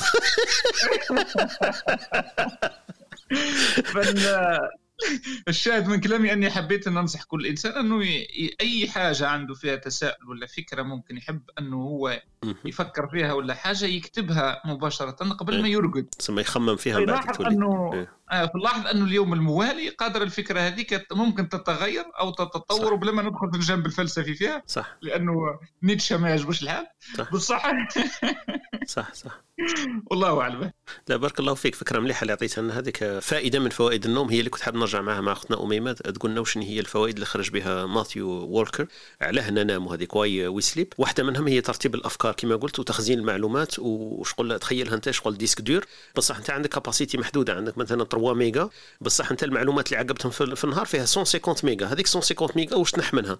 تنح منها 147 ميجا قعدت نطيشها لأنه هذوك الحوايج اللي درتهم حطيت الطابلة خرجت مشيت آه، ديماريت السياره تلاقيت مع واحد شربت قهوة هذوك ما تحقهمش انت.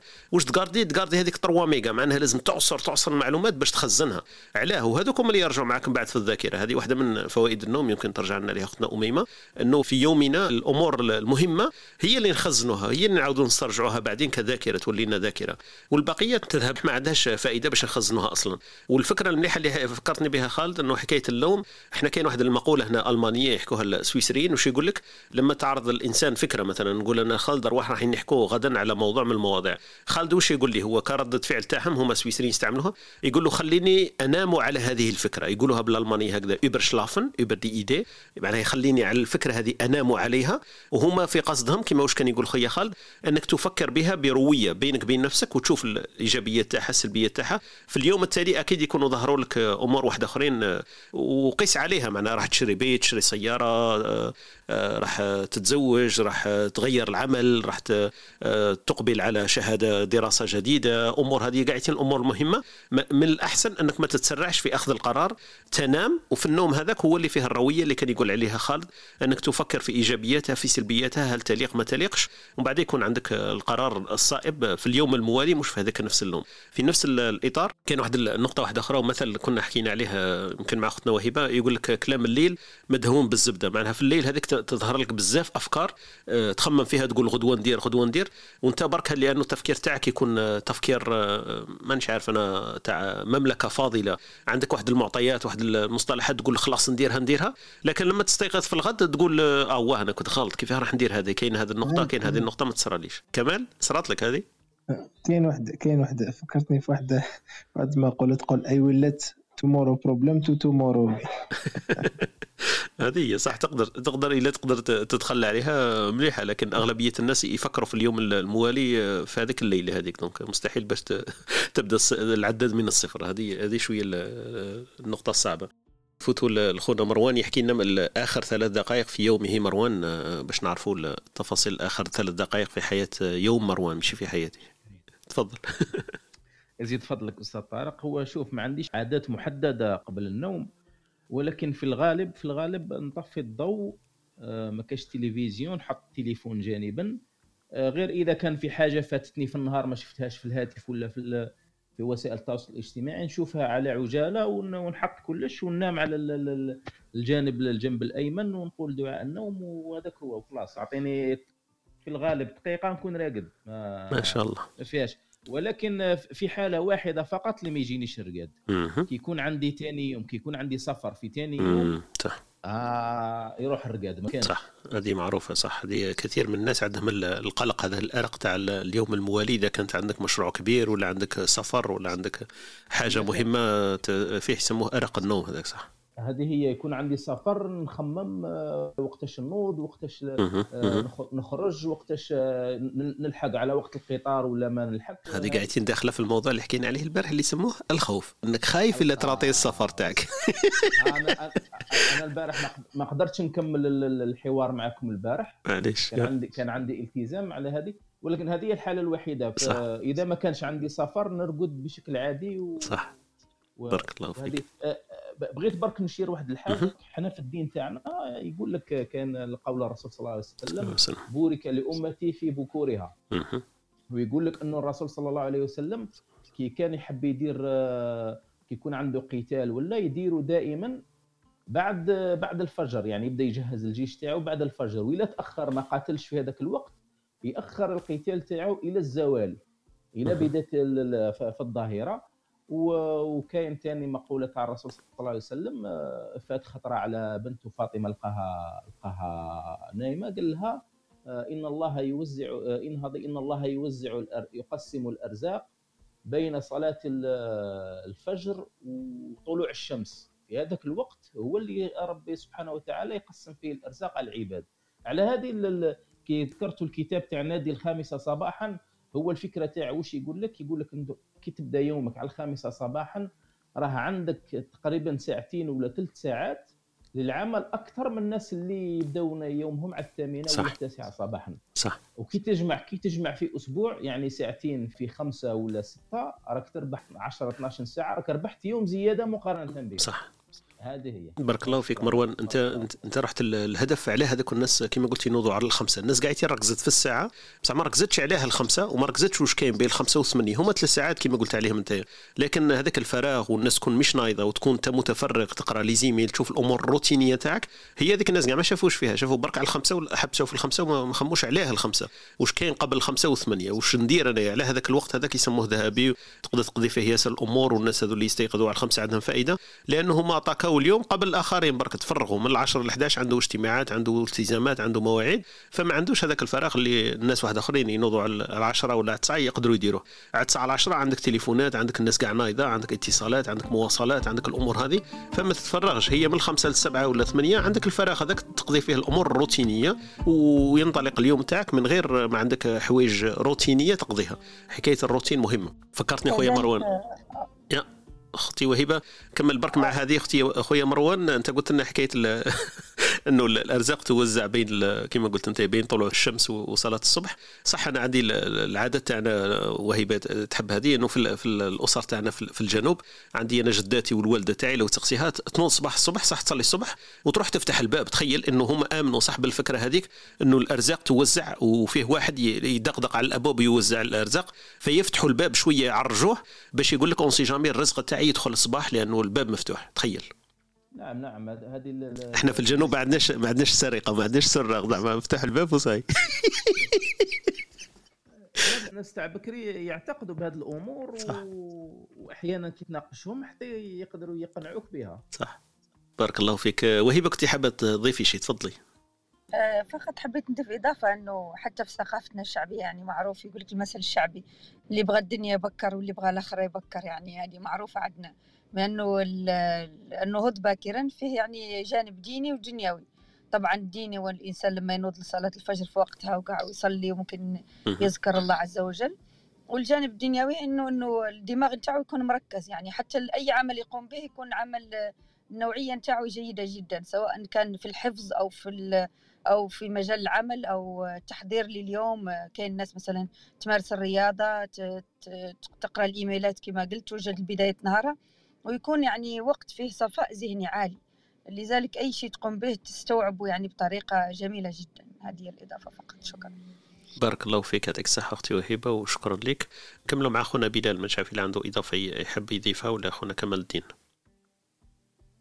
للريغلاج تاع رقاد برك. آه أنا وقتاش نرقد بكري نهار اللي نعي روحي تعبا مبرحا. ونهار اللي ندير سبور من داك خطرات في النهار. ونزيد نمشي ونزيد نخدم ونزيد ندير بزاف صوالح. تماك باش نقدر نرقد بكري. وبكري هذيك يعيطوا لها الوحدة تاع الليل ماشي الوحده مليح.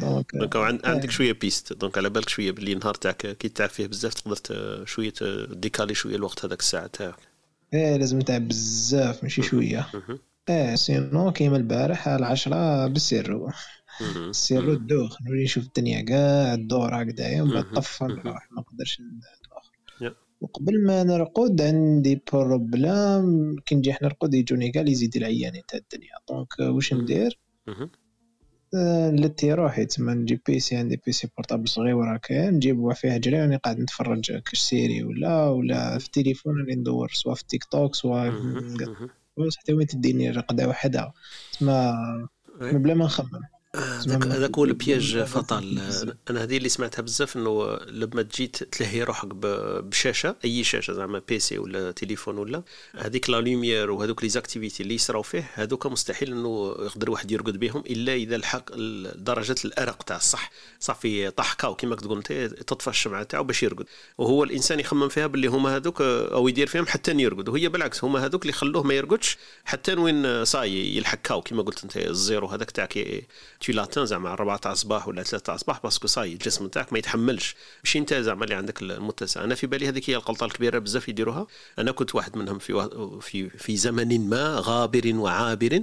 donc هذا كنت ندير هكذاك. ثاني نحط التليفون نشوف آخر إيميلات ومن بعد لحقت واحد الفترة من الزمن عرفت باللي هذه قريت واحد ال article الحقيقة ماشي جات من راسي.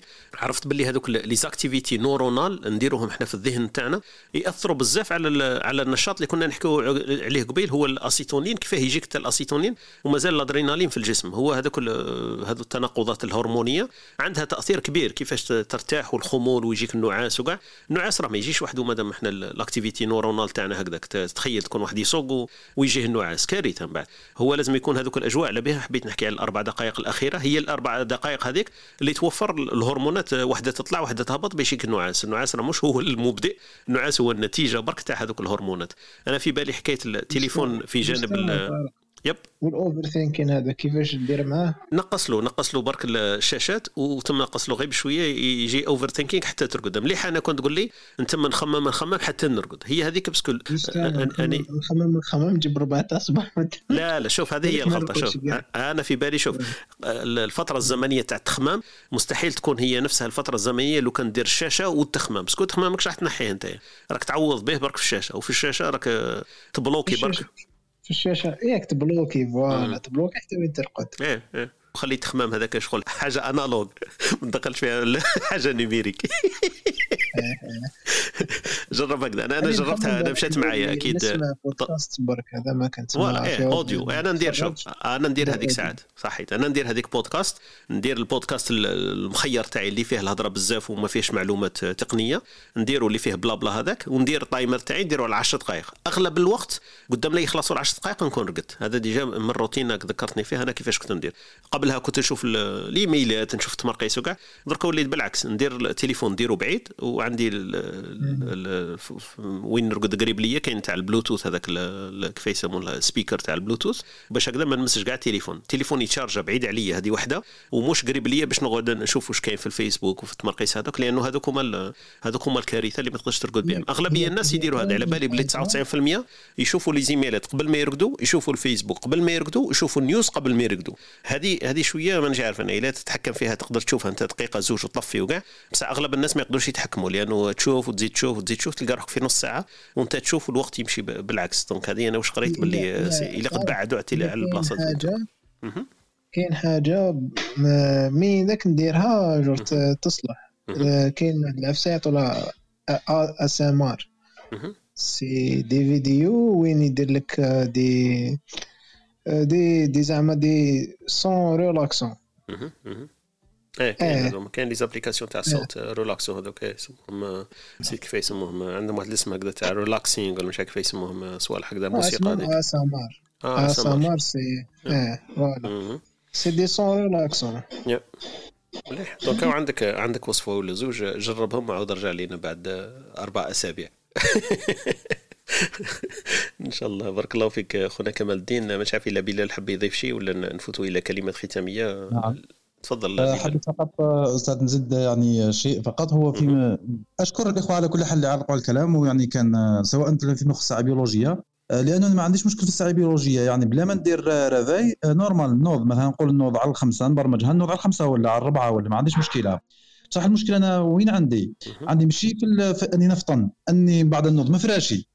بعد le problème أني نفطن على الربعه بهذيك الساعة البيولوجيه وبعد نعجز أني نوض بعد يعني دقيقة أو دقيقتين نعاود نولي نرقد وما نوضش وهكذا تمشي الأمور. إلا أنه الشيء اللي حبيت نضيفه هو ماشي هذا. هو فيما يخص عدد ساعات النوم لأنه نفس الشيء من الأمور الشائعة اللي حبوا يبرمجون عليها ونظن وأنا يعني تجربتي الشخصية اكتشفت أنها خطأ 100% هي عدد ساعات النوم. اللي هذيك يقول لك ترقد ثمان سوايع وديك الحكاية. أنا نقول لك ما كانش منها ما كانش منها من خلال تجربتي الشخصية. آه، عدد ساعات النوم متعلقة آه، بالإنسان بطبع الإنسان وطبيعة الإنسان. كاين اللي تكفيه 8 سوايع كاين اللي تكفيه 6 سوايع كاين اللي تكفيه 4 سوايع كاين اللي تكفيه ما تكفيهش يعني لازم يقعد 10 سوايع. الامر يعني متعلق بطبع الإنسان. parce que صارت لي تجربة خطره أنا كنت في 2008 دخلت في كنت في الجامعة نقرا ولوكيت عام في الجامعة وقررت نروح نحفظ القرآن. كان معنا في مدرسة قرآنية في الجزائر العاصمة. أنا حاولت يعني كنت نشوف الناس ينوضوا بكري يرقدوا معايا على العشرة. وينوضوا بكري يحفظوا القرآن. وكان هذا الشيء يخليني يعني نتحمس باش نكون كيما هما. آه، مع ذلك حاولت. كان عندي صديق من مدينة قلمة نفس الشيء كان ينوض عزوج يرقد معايا على 10 ومن بعد ينوض عزوج وما يزيدش يعاود يرقد حتى نرقد على 10 بشكل يومي يعني شهور حاولت زعما نكون كيما هو. فلم أستطع. بالعكس في أحد الأيام كي قلت له نوضني كي إحنا نقولوا بالقوة. نوضي بخيط ربط خيط في كراعي. جبدني جبدني جبدني بيديك. عرفت الوقت اللي جبدني بيديه ومشينا شوية باتجاه الميضة. على بالك بلي حس بلي راح نفقد عقلي عاود رجعت نجري للفراش وعطيتها برقد هذه هذا هذا يسموها قالتها لنا قبيلة أختنا وهيبة أنت ما سمعتش قالت لك النوم سلطان. زعما. حسيت حسيت حسيت شي راح يوقع في عقلي على بالك. صح صح. آه، هو هو تكفيه t'imagines هو تكفيه ثلاث سوايع أربع سوايع يوميا تكفيه صح تكفيه. أنا ما تكفينيش أنا لازم نرقد لازم يتقبلها الواحد أنا في بالي. هذا المفهوم اللي قلت عليه خويا بلال اللي ذكرناه قبيل إنه الإنسان يختلف من إنسان إلى آخر. برك لازم الإنسان يعرف نفسه ويتقبل مستوجبات تاع الجسم تاعو عليه. donc هو اذا أنت تعرف روحك بلي 10 ما يكفوكش voilà لازم تقبلها مستحيل باش تكالكي روحك الناس الأخرين. صحيح. بارك الله فيك. يعطيك الصحة خويا بلال. طلع معنا الأستاذ يوسف آه، يمكن نخلوه المداخله تاعو قبل ما نختموا تفضل أستاذ يوسف. أهلا وسهلا بك. السلام عليكم صباح النور. أهلا وسهلا بك. أستاذ يوسف افتقدناك. كيف حالك؟ أنت ثاني؟ والله لك شوق. وأنا أكثر. مكره أخاك لا بطل يعني. بارك الله فيك. يعطيك الصحة وأهلا وسهلا بك. احكي لنا على على النوم إذا إذا عندك تجربة تتقاسمها معنا ولا إذا عندك تفسير لهذه الظاهرة. ظهروا باللي كاين ياسر بشر يناموا ماناش عارفين التفسير تاعها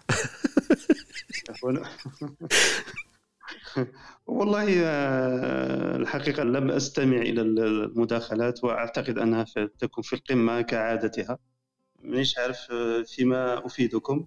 فقط أنا حابب أنقل آه، تجربة حكى عنها البروفيسور المعروف الأمريكي جيفري لانغ في كتاب رائع هو اسمه انطباعات أمريكي دخل الإسلام. فقال أنه كان من بين الصعوبات التي كنت أجدها وأنا خاصة في صلاة الاستيقاظ إلى صلاة الصبح فقام بتجربة عملية. أتى بثلاث منبهات وأحدث كل بين كل منبه والآخر خمس دقائق. الواحد عند راسه والآخر في الوسط والثالث قال في عند المغسلة. فقال كلما دق الأول أطفيه وأعود للنوم للثانية قال كذلك أطفيه وأعود النوم ولما نكون في الثالثة قال تكون عند المغسلة نقول يلا خلاص يعني وصلت عند المغسلة فقال أتوضأ وأقوم في هو فقط أعتقد هنا أشار أنه مسألة النوم أنها مسألة فعلا سواء كان نقوم بها نحن اضطرارا أو بالخيار فهي ضرورية يعني لأنه لأنه أصلا أعتقد أنه البشر أو الإنسان بكل يحتاج إلى فترات راحة يعني يعني هذا يعني سواء أدركناه يعني بين الحصول على القدر هذا من النوم وبين التمتع صحة جيدة ولا أداء حتى أداء عاطفي متوازن. يعني حتى في, في الآية الرائعة الجميلة لما يقول الله سبحانه وتعالى فالق الإصباح وجعل الليل سكنا. يعني حتى هنا يعني السكن إشارة أنه كأنه كل شيء متحرك سواء في النهار فهو يهدأ ويسكن فيه. يعني الليل والنهار الذي أشار إليهما هنا يعني أنه هما الطرفا الزماني يعني تاع الكون يعني قسيم وقسيم المكان يعني. يعني حتى في الآية قل أرأيتم إن جعل الله عليكم الليل سرمدا إلى يوم القيامة؟ يعني حتى سبحان الله يعني فالعلماء يقولون أنه أن الله سبحانه وتعالى أشار إلى هنا الزمان قسمين متقابلين. ليل ونهار نور وظلام وغيرها. فالله سبحانه وتعالى جعل الإنسان كأنه يعني حياته الطبيعية يعني متفقة مع طبيعته وفطرته. القائمة بين الحركة في النهار السكون في الليل العمل في في النهار القرار في الليل التعب في النهار والراحة في الليل. يعني هذا هو اللي ممكن أشير إليه. وشكرا جزيلا. وبارك الله فيكم. بارك الله فيك أستاذ يوسف وشكرا للحضور تاعك ويشرفنا ويمتعنا الاستماع ليك والاستماعك لنا في في صباحية. عن جد يعني عن صدق يعني ما يعني أخي طارق يعني. حتى طارق سبحان الله يقولوا طارق النوى. بارك الله فيك. فارق النوى وطارق النوى كما قلت؟ في زوج صح؟ صح بارك الله فيك. هو هو يعني لأنه حتى يقولوا طرق النجم طروقا يعني. صح, صح. طلع ليلا يعني. أنا كنت ألفت واحد البيت ذكرتني به لما زاد عندي ابني الأول اسمه رامي. البيتين هذو يقولوا رمى رمي الرماة إذا رموا وإذا رمي لم يرم له المرام. هل بك يا رامي أن تكون كأباك ذاك النجم الطارق؟ إذا رؤي فما هو لرائه إلا خيال. جميلة جدا يا أستاذ طارق. ما شاء الله ما شاء الله. نكتشفها كل يوم. هو كان عندنا إذا سمحت لي فقط تفضل بما أنك ذكرت قال كان عندنا واحد الشيخ في في دمشق اسمه شيخ شكري اللوحافي وما شاء الله هذا الرجل سبحان الله عنده طاقة سبحان الله مع أنه أنا أحب أن أشير حتى مسألة النوم ولا كذا هي عادات الإنسان يصنعها ممكن. وهي حظوظ كل واحد له حظ من هذه الدنيا. صح. فكان مرات هكذا لما مازحنا يقولنا بيتين جميلين يعني. يقولنا يعني أحب النوم والكسل. وأكره خصمي العمل. وكل تنابل الدنيا تلامذتي ولا خجلا ما شاء الله. الله يبارك. الله يطيل في عمره إذا كان حي والله يرزقه الصحة والعافية. توفي ما آه الله يرحمه إن شاء الله. ربي يرحمه الله يرحمه عليه إن شاء الله. كانوا يقضون ما سبحان الله. هذه أوقات النوم وكذا فكنا نتناقشوا لأنه فعلا ما اشار إلى أخي بلال الآن. ومسألة النوم وكذا فعلا. كما قلت لك هي مسألة حظوظ. آه، لكن أعتقد أنه يعني فيما بعد خاصة لما الواحد يكبر شوية يبلغ من السن آه، يرى الحياة بمنظر غير يعني لأنه حتى حتى المفاهيم لذلك ترتبط سبحان الله. والله أعلم. هذا شكرا جزيلا. بارك الله فيك. لا ما كاينش ما كاينش مشكل. وبالعكس إحنا كما قلت لك متشرفين بحضورك معنا. أهلا وسهلا بك أستاذ يوسف. وفكرتك ما زالت قائمة في دمشقيات وكبسولات دمشقية. آه، إحنا برك نستناو فيك. أنت الرد تاعك والتفرغ تاعك لما يكون في مجال إن شاء الله نطعمكم عسلها إن شاء الله. أهلا وسهلا إحنا مشتاقون والله. بارك الله فيك نفوتوا إلى الكبسولة اللغوية في هذه الصباحية تاعنا اليوم اللي, اليوم 20 من سبتمبر. يقال فيها من الشائع أن يقال يجب أن نتأكد من حدوث كذا ويفضل أن نقول يجب أن نتحقق من حدوث كذا إحنا دائما في المصطلحات العربية تاعنا نقول أن نتأكد ونتأكد هذه في اللغة العربية السليمة آه، لا تصح لماذا؟ يقول لك يجب أن نتحقق من حدوث كذا أو نتيقن أو نستيقن حدوث كذا أو نتوثق من حدوث كذا أو نستوثق من حدوث كذا لماذا؟ لأن أكد الشيء تأكيدا فهو مؤكد فكان الأصح قولنا يجب أن يتأكد لنا. دونك هذيك أن نتأكد من خاطئة علاه لأنه ما دام نقول نتأكد معناها حدث الشيء. حدوث كذا أو يجب أن نتحقق حدوث كذا أو نتيقن أو نستيقن حدوث كذا. دونك هذه في كبسولتنا اللغوية لهذه الصباحية. إن شاء الله نستفيد أنا وإياكم من هذا التذكير. هذا في حكاية اللغة العربية السليمة. تفضل خالد. نزيد لكبسولتك واحد المعلومة أنه سمعت أو لقيت نظرة على كلمة ممتاز أنه نحن دائما في شعاراتنا نقول ولا حتى في صح. آه، تكريمنا لبعض الطلبة وبعض الأمور نقولوا فلان ممتاز في صح. مجال معين وممتاز هي عادة آه، لا تلقب ولا لا آه، تقال للشيء الجميل والشيء الجيد. أما في اللغة اللغة يقول لك أنه ممتاز جيد من تمييز. تمييز شيئين متضادين في المعنى. آه ونجول المعنى نتاعها في القرآن الكريم ذكرت جميعا بالخبيث وليس بالشيء الطيب.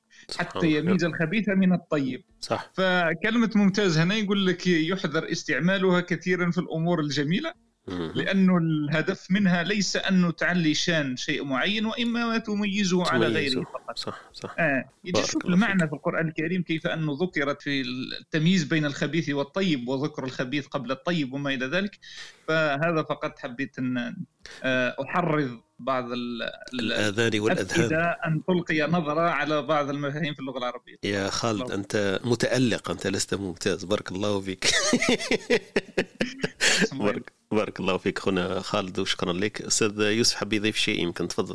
إذا ممكن ما تفضل يا. ذكرتم فقط هو حتى في النوم يعني حتى العربية فهي دقيقة يعني فيعني النوم له من درجات؟ أو سبحان الله. تبدأ من النعاس الوسن الترناق أو الترنيق الكرى التغفيق الإغفاء ثم التهويم ثم الرقاد. والرقاد هو النوم الطويل. هذا هو فقط بما أنها بارك الله فيك. هذه ما كناش طرقنا لها بارك الله فيك. هذاك على ابائنا يقول لك أرقد ما يقولكش نم. إيه، صح. ما يقولكش روح ترقى ولا استرقي ولا. سبحان الله يا. أنا عربيتنا جميلة برك. إحنا للأسف ماناش مطلعين عليها برك صح. بارك الله فيك وشكرا لكم على المداخلات. طلع معنا الأستاذ عزيز يحوز في نفسي باش نخدموا ما نروحوش للأستاذ عزيز. أهلا وسهلا بك. التقى الجمعان معنا الأستاذ يوسف وأستاذ عزيز. أكيد يعرفوا بعضهم لكن فرصة طيبة وجميلة باش يتلاقوا معنا في غرفتنا الصباحية. أستاذ عزيز صباح الخير. أهلا وسهلا بك.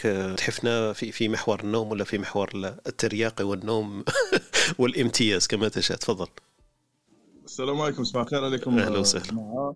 صباح الخير أستاذ طارق وهبة خالد يوسف مروان والجماعة اللي راهم معنا لتحت. يعطيكم الصحة على هاد الروم وعلى هاد الرومات أنا صراحة يعني من ضحايا النوم أنا من الناس اللي اصارع النوم كما يقول لك يوميا ولا ليليا كما يقول لك. أه على بالي بلي راكم هدرتوا بزاف باش ما نطولش عليكم. هدرتوا بزاف على على هذا الفينومين هذا تاع النوم والأس... الإيجابيات والسلبيات. وصراحة ما حبيتش نفوت ثاني الموعد مادام رحنا أستاذ خالد أستاذ يوسف. آه، أستاذ خالد ربما تكلمت معه على هذا الموضوع. أنا حبيت برك آه، أنا كعادتي أختار الجانب الآخر يعني الزاوية الأخرى. في موضوع النوم حبيت برك نشير واحد الشيء يعني عجيب وصراحة.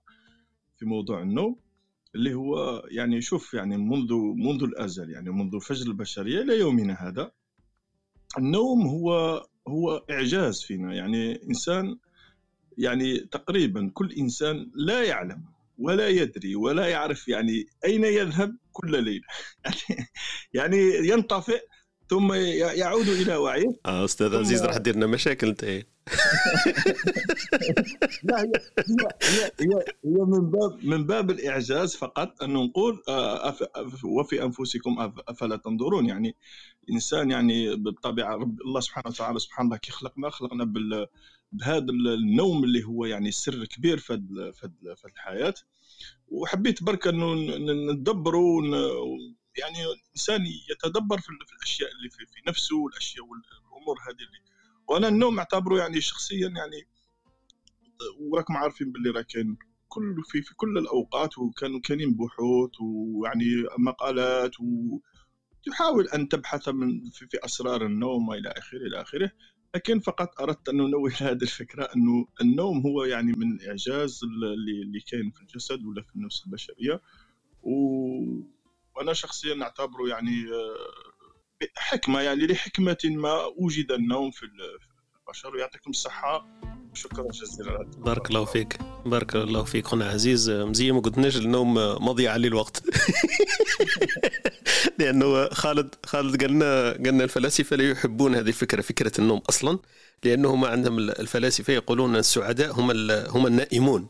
فهو أصلا ما مش عارفين وش يصرى في هذاك النوم فيكرهوا هذه النقطة هذا وش قال لك بين أخونا خالد؟ قال لك السعداء هم النائمون عند الفلاسفة ويكرهون هذا المفهوم مفهوم النوم. إحنا كنا ناقشنا في البداية يمكن ترجع بعدين الحصة مسجلة في, في البودكاست في استوديو تيريتي dot FM تلقاها بعد أيام إن شاء الله مسجلة. تسمع إنه كانت معنا في الصباحيه واحدة الأخت اسمها أميمة. أميمة كانت أنا سمعتها في room ناقشوا كتاب Why We Sleep لماذا ننام؟ الواحد الكاتب أمريكي اسمه ماثيو وولكر وحكى فيها ومن النقاط هذه كما قلت أنت لا زالت شفرة النوم غير معروفة عند البشرية جمعاء. donc إحنا ماناش عارفين على هنا ننام ماذا يحدث عند النوم وكذا. تبقى كلها تخيلات ودراسات آه، ما نعرفوش عليها الكثير. donc هذا برك تعزيزا الكلام اللي قلت عليه إنه في حكمة أكيد آه، ليست معروفة لكن المؤمن منا يعني المسلمين عندنا شوية بعض الإشارات لماذا ننام وكما كان يقول الأستاذ يوسف آه، فهي ساعة الحياة المضبوطة فيها ليل وفيها نهار فإذا دقت الأولى تدق الثانية. donc من هذا الباب إحنا معروف عندنا إنه تضبط الوقت وحكينا على الآيات التي ذكر فيها النوم جعلنا النهار معاشا والليل سباتا. دونك هذه إحنا معروفين إنه فيها فترة من الراحة يجب الإنسان يأخذها. عندنا واحد المؤشرات لكن ما عندناش الأدلة هذا الذي ينقصنا في وقتنا هذا لا يكفي الآيات. يجب علينا التبرير والمعلومات. هذه النقطة هذه اللي حابين نعرجوا عليها في دندنتنا الصباحية لفكرة النوم. أتينا على نهاية هذا اللقاء الصباحي إن شاء الله. غدا راح يكون أكيد لقاء ثاني إذا كان في العمر بقية راح نحكي على مواضيع واحدة أخرى منها آه، اليوم حكينا على النوم. غدا راح نحكيو على الرفيق ونحكيو على الأبناء في آخر الأسبوع يوم الجمعة إن شاء الله. نحكيو على الأبناء ولقاء الغد. نحكيو إن شاء الله على الرفيق آه، فيه رفيق الدرب وفيه رفيق الحياة وفيه رفقاء كثر في هذه الحياة نحكيو على الرفيق اجمالا ونفسر فيه في هذا المصطلح وفي هذا المفهوم ونحكيو إن شاء الله التجارب تاعنا وآرائنا الشخصية في هذه الصباحيات إن شاء الله الغد الرفيق واليوم الجمعة الأبناء إن شاء الله بإذن الله. بارك الله فيكم. نفوتوا إلى كلمات ختامية إن شاء الله. نبداو مع أخونا يوسف بما أنه كما نقول هو عندنا فترة ما سمعناش فنبداو به. أخونا يوسف كلمة ختامية في هذا اللقاء الصباحي إن شاء الله.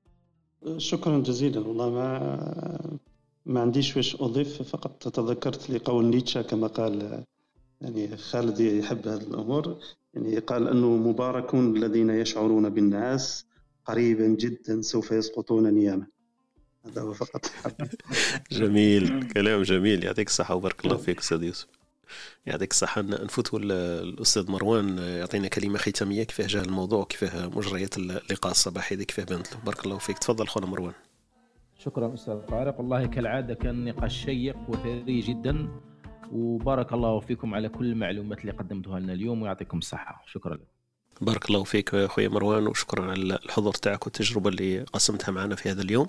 خونا عزيز كلمة ختامية في هذا الصباحية. تفضل. يعطيك الصحة طارق أنا كالعادة يعني نشكر الإخوة اللي كانوا هنا نشكر الجماعة اللي على هذا الروم. ولو أني جيت متأخر ككلمة ختامية أقول يعني بالك ممكن هناك شيء واحد أحيانا اللي لازم نفضلوه على النوم وهو يعني اللي راهي هو صوت صوت الصلاة خير من النوم. وهي العبارة الصريحة والواضحة يعني اللي تبين لك بلي ممكن أنه أنه عليك أن أن أن تتنازل عن حقك في النوم للصلاة. أما فغير ذلك فال يعني النوم صحي. النوم إنسان ينام ويعني يأخذ حقه من النوم ليصح. يعني هو ومشاكل كثيرة تحدث للإنسان أنه عندما لا يستطيع النوم. أو لا يأخذ قسط من النوم فما عدا قلت لك الصلاة خير من النوم إنسان يأخذ حقه كامل في النوم بدون أي تنازل. ويعطيكم الصحة وشكرا لكم يعني بارك الله فيكم بارك الله فيك أستاذ عزيز على المداخلة تاعك والحضور تاعك. نشكر خوتنا اللي بقاو معنا إلى نهاية هذا اللقاء والكلمة الختامية خليها مع خويا خالد ووهبه يختموا إن شاء الله اللقاء تاعنا الصباحي. تفضلوا. بارك الله فيك وتسمح لي أختي وهبه اليوم احتكرت الكلام ياسر. حبيت نهضر في بعض المجالات كما حكى خويا مروان قال لك أنا ما يجينيش النوم كي نضل مسافر. آه نقول له آه هو حقيقة ذاك الشعور فما بالك بالإنسان الذي يسافر كل يوم؟ فالإنسان اللي يسافر كل يوم سواء يسافر بفكره يسافر, يسافر بجسده فالإنسان هذا تجده دائما آه متعلقا بذلك المشروع اللي راح ينجو في اليوم الموالي وهذا قدر يعكر, يعكر عليه مزاج نومه وقدر يعكر حتى صحته. آه، الحاجة الثانية أنا حكيت مع أخوي عزيز من قبل على البعد الميتافيزيقي للنوم وأنه ممكن أن الرؤية آه، هي بضع من بضع وأربعين جزءا من النبوة. وهضرنا عن البعد الزمكاني للروح وما إلى ذلك.